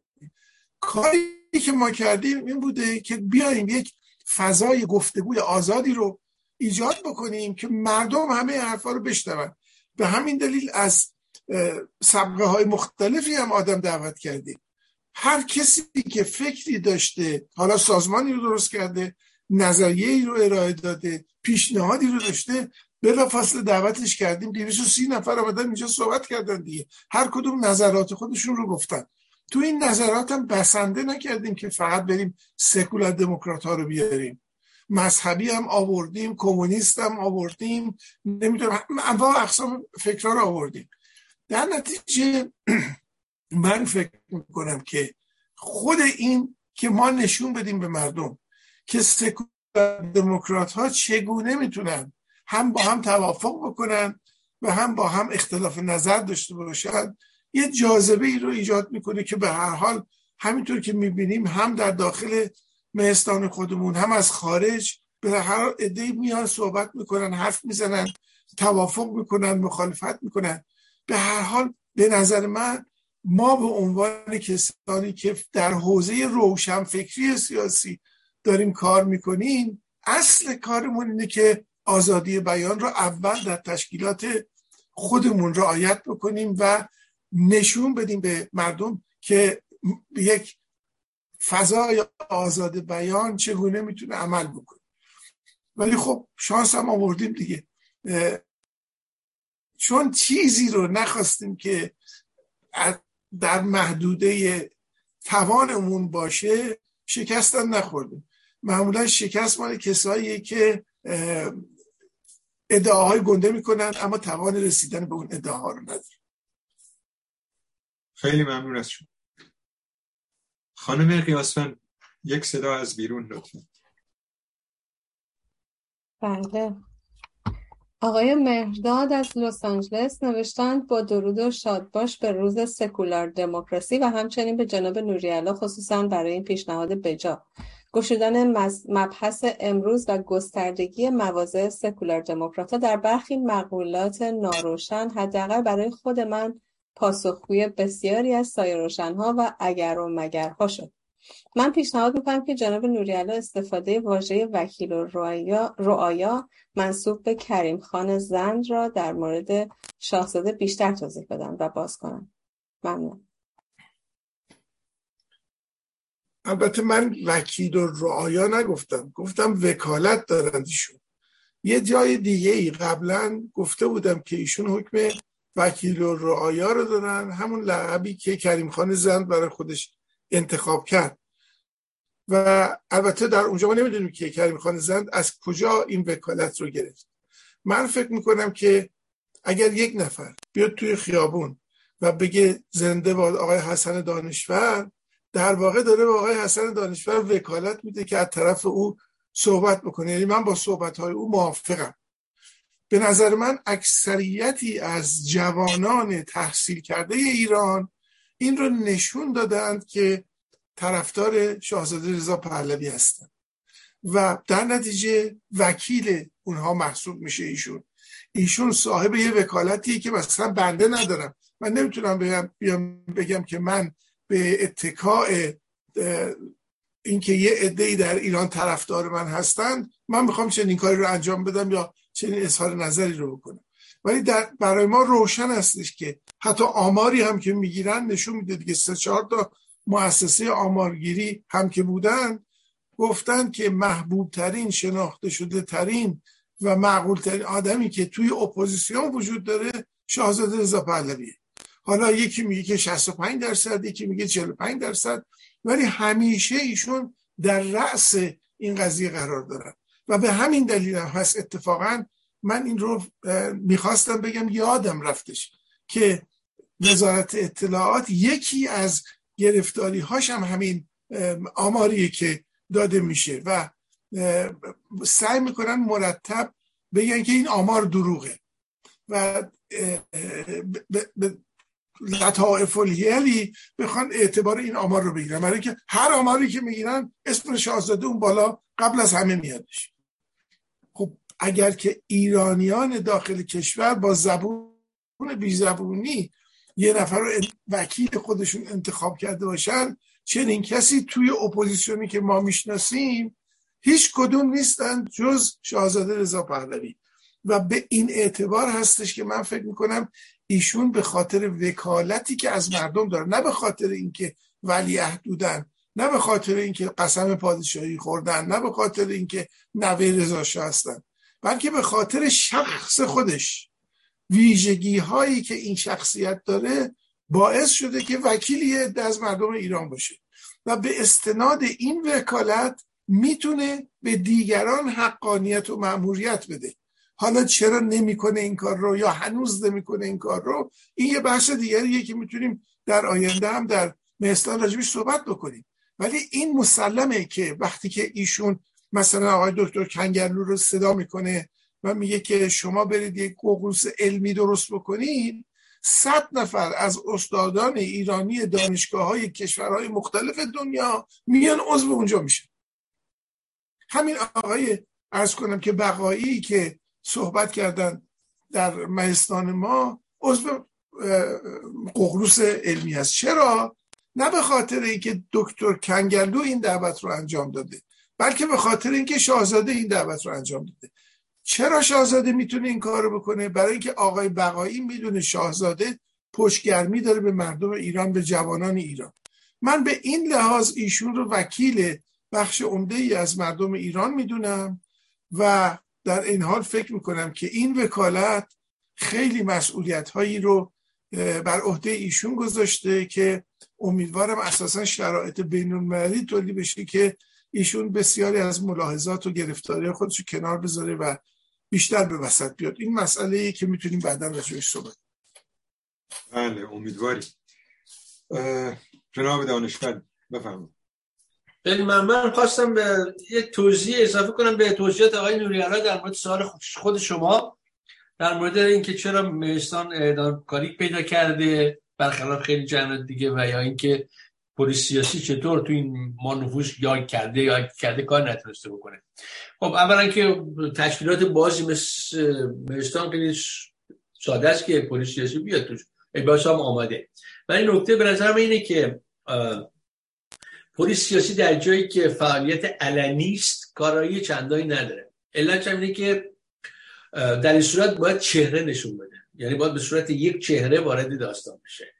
و باید, و باید از زبان کسانی هم صحبت بکنه که در واقع یه دانش سیاسی نسبتا بالایی داشته باشن. خب تجربه تاریخی هم نشون میده که خریدن روشن فکران برجسته از سوی سیاسی کار آسونی نیست. برای که غالبا در وجدان این گونه آدما احترام به دانش و احترام به انسانیت یه ارزشی غیر قابل فروش اما پلیس سیاسی غالبا اونجاهای موفقه که احساسات در واقع تند و افراطی وجود داره. و دمیدن به این احساسات به گمان و وظیفه پلیس در این صورت.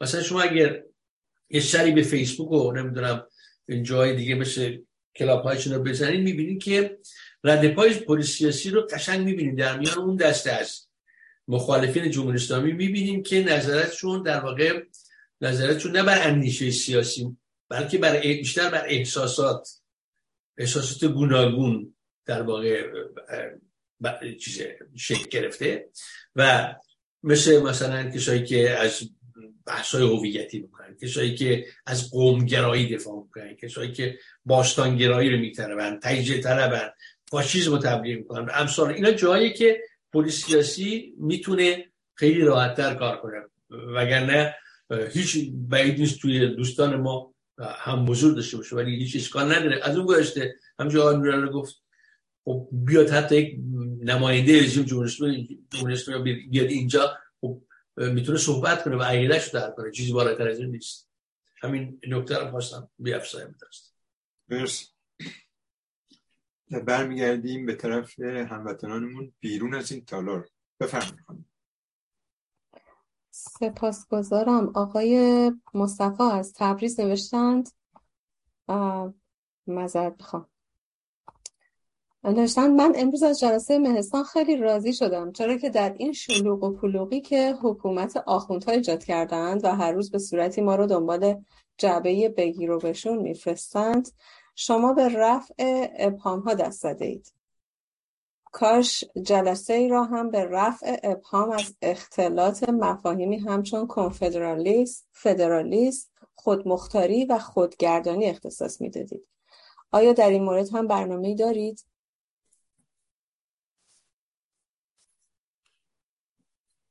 نمی‌دونم چه جوابی بدم برای اینکه ما خیلی کم از داخل مهستان سخنران میاریم سخنرانامون رو از بیرون انتخاب می‌کنیم. مباحث تئوریکی اینگونه که ایشون میگه کمتر از طرف اعضای مهستان مطرح شده. بیرون هم عیبش در اینه که خب هر کسی یه نظری داره دیگه. یکی مخالف مثلا فدرالیزم یکی موافق فدرالیزم و غیره.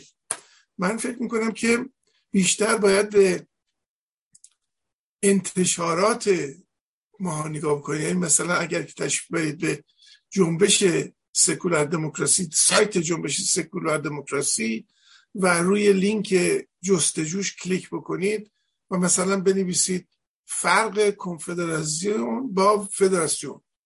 بلافاصله مقدار زیادی مقاله در این مورد میاد که می‌تونی توضیح بده. یعنی که کار ما تنها به جلسات یک شنبه مهستان بسنده نمی‌کنه. به هر حال ما یه نشریه ای داریم که در هفته دو بار به روز میشه و در مجموع حدود ده تا مقاله اساسی هر هفته در اونجا منعکس میشه راجع به همه این مسائل. ولی احتمالا حالا در جلسات شورای مرکزی مهستان هم می‌تونیم راجع به این بحث بکنیم که آیا میشه راجع به این مفاهیم هم بیایم اینجا سخنرانی داشته باشیم یا نه. الان من پاسخی ندارم به این مرسی از شما. خانم شبنم بدری بفرمایید. درود و خسته نباشید. خدمت همه دوستان. متشکرم از آقای دکتر نوری علا. مجددا. چند تا نکته کوچیک رو خواستم بگم. قبل از اون هم خواستم آرزو کنم که به زودی روز سکولار دموکراسی رو در ایران جشن بگیریم. و شاهزاده رضا پهلوی هم توی صفحه توییتر خودشون خیلی کوتاه خودشون رو معرفی کردن. فقط نوشتن که advocate for a secular democratic ایران همین. نه هیچ چیز دیگه ای رو در معرفی خودشون ننوشتن. تمام این سالها هم تلاش کردن که بهانه ها رو هر بهانه که دیدن وجود داره از بهانه جویا بگیرن اونهایی که حالا ادعای مخالفت با جمهوری اسلامی رو داشتن. تمام صحبت ها و کارهاشون رو هم مطابقت دادن با خواسته های نسل جوان. اگر چیزی رو میشنیدن صدای رو میشنیدن از داخل ایران سعی می‌کردن صحبت هاشون رو کارهاشون رو هماهنگ کنن. با اونها من از این بابت خیلی خوشحالم. و اینکه فکر می‌کنم صحبت هاشون در راستای اینکه حالا موروسی بودن یا نبودن سیستم و غیره هم در این راستا بوده. و حالا تو این سالها این صحبت ها رو بیشتر مطرح می‌کنن. سعی کردن بهانه جویی ها رو کمتر کنن و بهانه ها رو بیشتر بگیرن از یه عده‌ای. ولی خاطرم هست که سال 80 هم باز این صحبت ها رو می‌کردن یا پیشتر از اون. در صفحه های خودشون هم مجددا تکرار می‌کنن توی توی توییتر فیلم هاش رو می‌ذارن که باز همون سالها هم می‌گفتن قبل از اینکه پادشاهی فکر کنیم به جمهوری فکر کنیم به چپگرایی فکر کنیم به راستگرایی فکر کنیم سعی کنیم که ایران رو بخوایم به حقوق اون فکر کنیم آزادی ایران برای ایران متحد بشیم. و غیره و غیره. من خوشحالم که شاهزاده صدای نسل جوان رو میشنوه. و نکته بعدی هم در مورد صحبت های آقای عرب بود که می‌گفتن که فکر می‌کنن که پهلوی ها تهاجم فرهنگی انجام می‌دادن. من نمیگم ایدئال بود ولی خب از نظر من اگر بخوایم علمان های اصلی فرهنگی رو برخیش رو نام ببریم حالا نرم ها هستن ارزش ها هستن غیر و غیره شامل مثلا زبان رسوم سنت ها معماری هنر ادبیات غیر و غیره اتفاقا پهلوی ها با حالا جوری که سیستم آموزشی رو تنظیم کرده بودن جشن ها و غیر و غیره می‌تونم بگم که در خیلی از زمینه ها که سعی می‌کردن این علمان های فرهنگی رو تقویت بکنن. برای همین حالا اگر بخوام کلا مثبت منفیاش رو جمع بزنم فکر می‌کنم می‌رسم به این که حداقل اگر هم نخوام اینطور بگم که سعی می‌کردن که فرهنگ ایرانی رو معرفی کنن به دنیا بشناسونن در داخل تقویتش بکنن حتی اگر نخوام این رو بگم باز هم نمی‌تونم قبول کنم که تهاجم فرهنگی بوده. این رو حداقل من توی تاریخ ایران وقتی می‌خونم ندیدم. و اینکه کاش آقای عرب زنهایی رو هم در نظر می‌گرفتن که در زمان رضاشاه هجاب نمی‌خواستن. ولی اگر که بدون هجاب از خونه می‌رفتن بیرون توسط خانواده های متعصبشون ممکن بود مجازات های بدی بشن. کار رضاشاه ایدئال نبود ولی فکر می‌کنم که سودش از ضررش بیشتر بود. و نکته دیگه هم که خواستم بگم در مورد حالا حساسیت هایی هستش که آقای نوری علا گفتن که بیشتر شده نسبت به محسان از سوی وزارت اطلاعات فکر می‌کنم. یکی از خواسته های اصلی این فرقه تبهکار افزایش اختلاف بین نیروهای مخالف و فکر می‌کنم که در محستان دوستان تحمل بسیار بالایی دارن نسبت به همدیگه شاید این یکی از دلایل برای اینکه حساسیت وزارت اطلاعات بیشتر بشه که بتونه چنین اتحادهایی رو از بین ببره. مرسی ممنون. ممنون از شما خانم بدری آقای شما واکنشی دارید؟ نه داشتم گوش می‌کردم نظر بسیار خوب بیان کردم. پرسش نداشتن به پنج دقیقه تقریبا به پایان وقت داریم. یک بین F9 آقای عرب دارن و یک توضیحی هم اینجا نوشتن در خانم فرزان نوشتن که حالا اگه فرصت بشین هم بخونیم.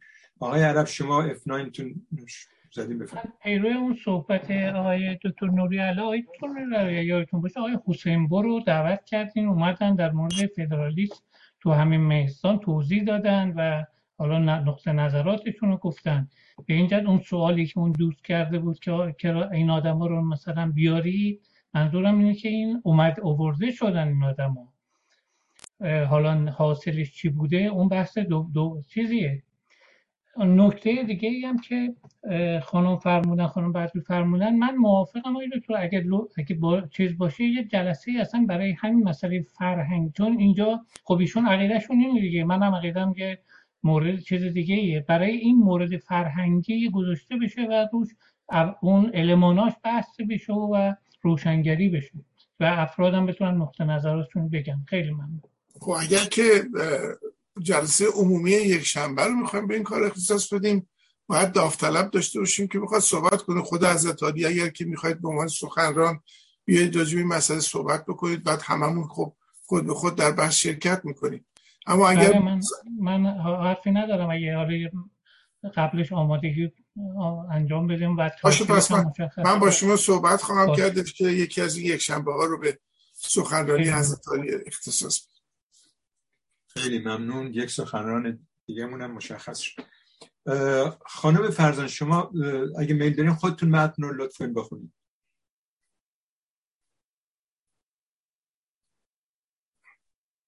من عذرخواهی می‌کنم چون بودم سر و صدا بود و اینها. نمی‌تونستم خودم صحبت بکنم.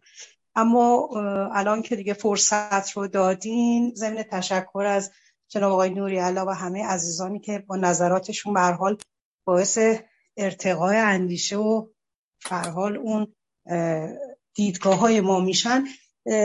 اون کامنتی که من نوشتم با توجه به دنبال کردن برنامه و نوع سوال ها و شاید از قبلتر هم در واقع این رو من می‌دیدم که سوال هایی که در واقع مطرح میشه به نوعی اشاره به این تضاد مفهومی که در بیان و دیالوگ های اپوزیسیون وجود داره میشه. در واقع عده‌ای هنوز با تفاوت بین سکولاریسم و لایسیته تفاوت بین سکولار دموکراسی یا دموکراسی سکولار سوسیال دموکراسی دموکراسی سکولار دموکراسی سوسیال یا انواع اقسام این عبارت ها ادعی هستند که هنوز واقعا درگیر این این تضادها هستند و شاید یک سرگردانی مفهومی یک آشفتگی ذهنی از مفاهیم در بین بیان بیانهایی که اپوزیسیون و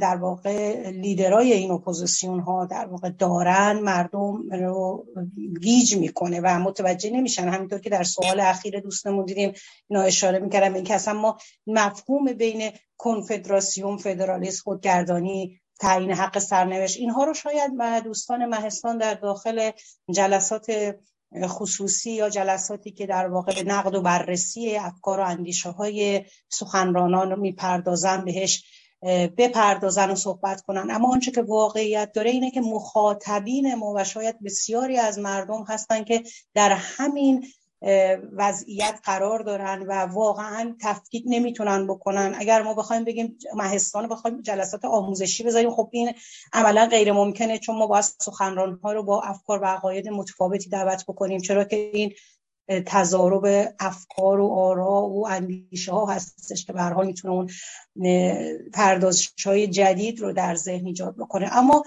من فکر می‌کنم در این میون اهمیت هم داره که ما مخاطبین رو مثل امروز که آقای نوری علا به سراحت و به روشنی این تفاوت بین مشروطه مشروطه قدیم مشروطه نوین آنچه که در مشروطه در دنیای مدرن و جدید بهش فکر می‌کنه و آنچه که می‌تواند اپوزیسیون به عنوان یک حلقه اتصال و اشتراک بین خودش بهش تأثیر جوه و یک وحدتی رو در برنامه های خودش در مسیر دموکراسی و سکولاریسم پی ببره پیش ببره رو مطرح کردن که من فکر می‌کنم یک جلسات خیلی خوب و عالی بود که امروز ما داشتیم. یکی این بحث بود که حالا من توی کامنت کوچیک نوشتم. بحث دیگه هم در رابطه با راز بقای مهستان من نوشتم. حالا دوستان شاید یک تنظیم به ذهنشون برسه. اما آنچه که مهمه اینه که مهستان نمونه ای از یک نمایش دموکراسی هست که در اون افکار و عقاید متکثر متفاوت گاهن با تضاد با تضاد حتی در کنار همدیگه میشینن میشینیم و با احترام به افکار و عقاید همدیگه و نقدهایی که به هم می‌کنیم به هم حق میدیم که مخالف هم در جهت تکمیل هم گفتگو داشته باشیم و این نمایش یک دموکراسی هست و آنچه که ما در آینده انتظار داریم از ایرانمون همچین دموکراسی هستش که بتونه در عین تکسر و پلورالیسم فکری اندیشه عقیدتی قابلیت تحمل و اون پذیرفتن همدیگر رو به ارمغان بیاره. و فکر می‌کنم این می‌تونه بزرگترین هدیه باشه که ما در همین پنج سال از عملکرد مهستان در واقع نمایشش رو به مردم عزیزمون هم در واقع نشون دادیم. سپاسگزارم از همه عزیزان. مرسی از توضیح بسیار خوبتون. ما وقتمون در حقیقت تمام است ولی آقای علی حسین نژاد هم یک شماره یک گرفتن. من فکر کنم بتونیم با اجازه آقای دکتر این پرسش هم بزنیم بکنن. در زم خانم بدری هم آقای دانشجو نوشتن به نکته مهمی اشاره کردن. هر تشکل واقعا دموکرات نمونه ای از یک جامعه دموکرات از این خالی است در چشم رژیم. آقای دکتر اگه واکنشی دارین نسبت سخنان خانم سارا فرزان بفهمین وگرنه پرسش آقای واکنشی ندارم تشکر می‌کنم از ایشون آقای حسین نجات بفرمایید شما آخرین نفر نفری که پرسش داره. بفرمایید. من ببخشید من الان پرسش نداشتم می‌خواستم در وقت من قط بودم دارم وصل شدم قطار بودم. خواستم فقط خلاصه بجم بعدا در مورد آقای عرب چه گفتن من یه چیز جریان کامل دکتر شریعتی و جریان قبل از انقلاب این ماجرا همش بودم تو جریان مذهبی روشنفکر به اصطلاح نواندیش مذهبی نه ملی ملی که نبود. اینا به هز درست برعکس بود اصلا اینطور نبود. بازجشت به خیست که دکتر شریعتی می‌گفت. اونطور که من فهمیدم از حرفای آقای عرب شاید اشتباه بنده باشه. ولی استراف منظورشون بازجشت بخیش مطلقا ایرانی و قبل از اسلام اینها نبود. بازجشت به اسلام بود. اسلام رخیش اونا اسلام بود. اسلام سی... اونم اسلام سیاسی. برخلاف سنت و مذهب سنتی که جامعه چه از سکولاریسم بود. کاملا سکولار بود. هیچ دخالت در سیاست نداشت. اینها کردن اسلام سیاسی. این روشنفکر مذهبی ما بود که اسلام سیاسی کرد. جامعه آخوندی هم مطلقا به طور عام مثلا سکولار بود.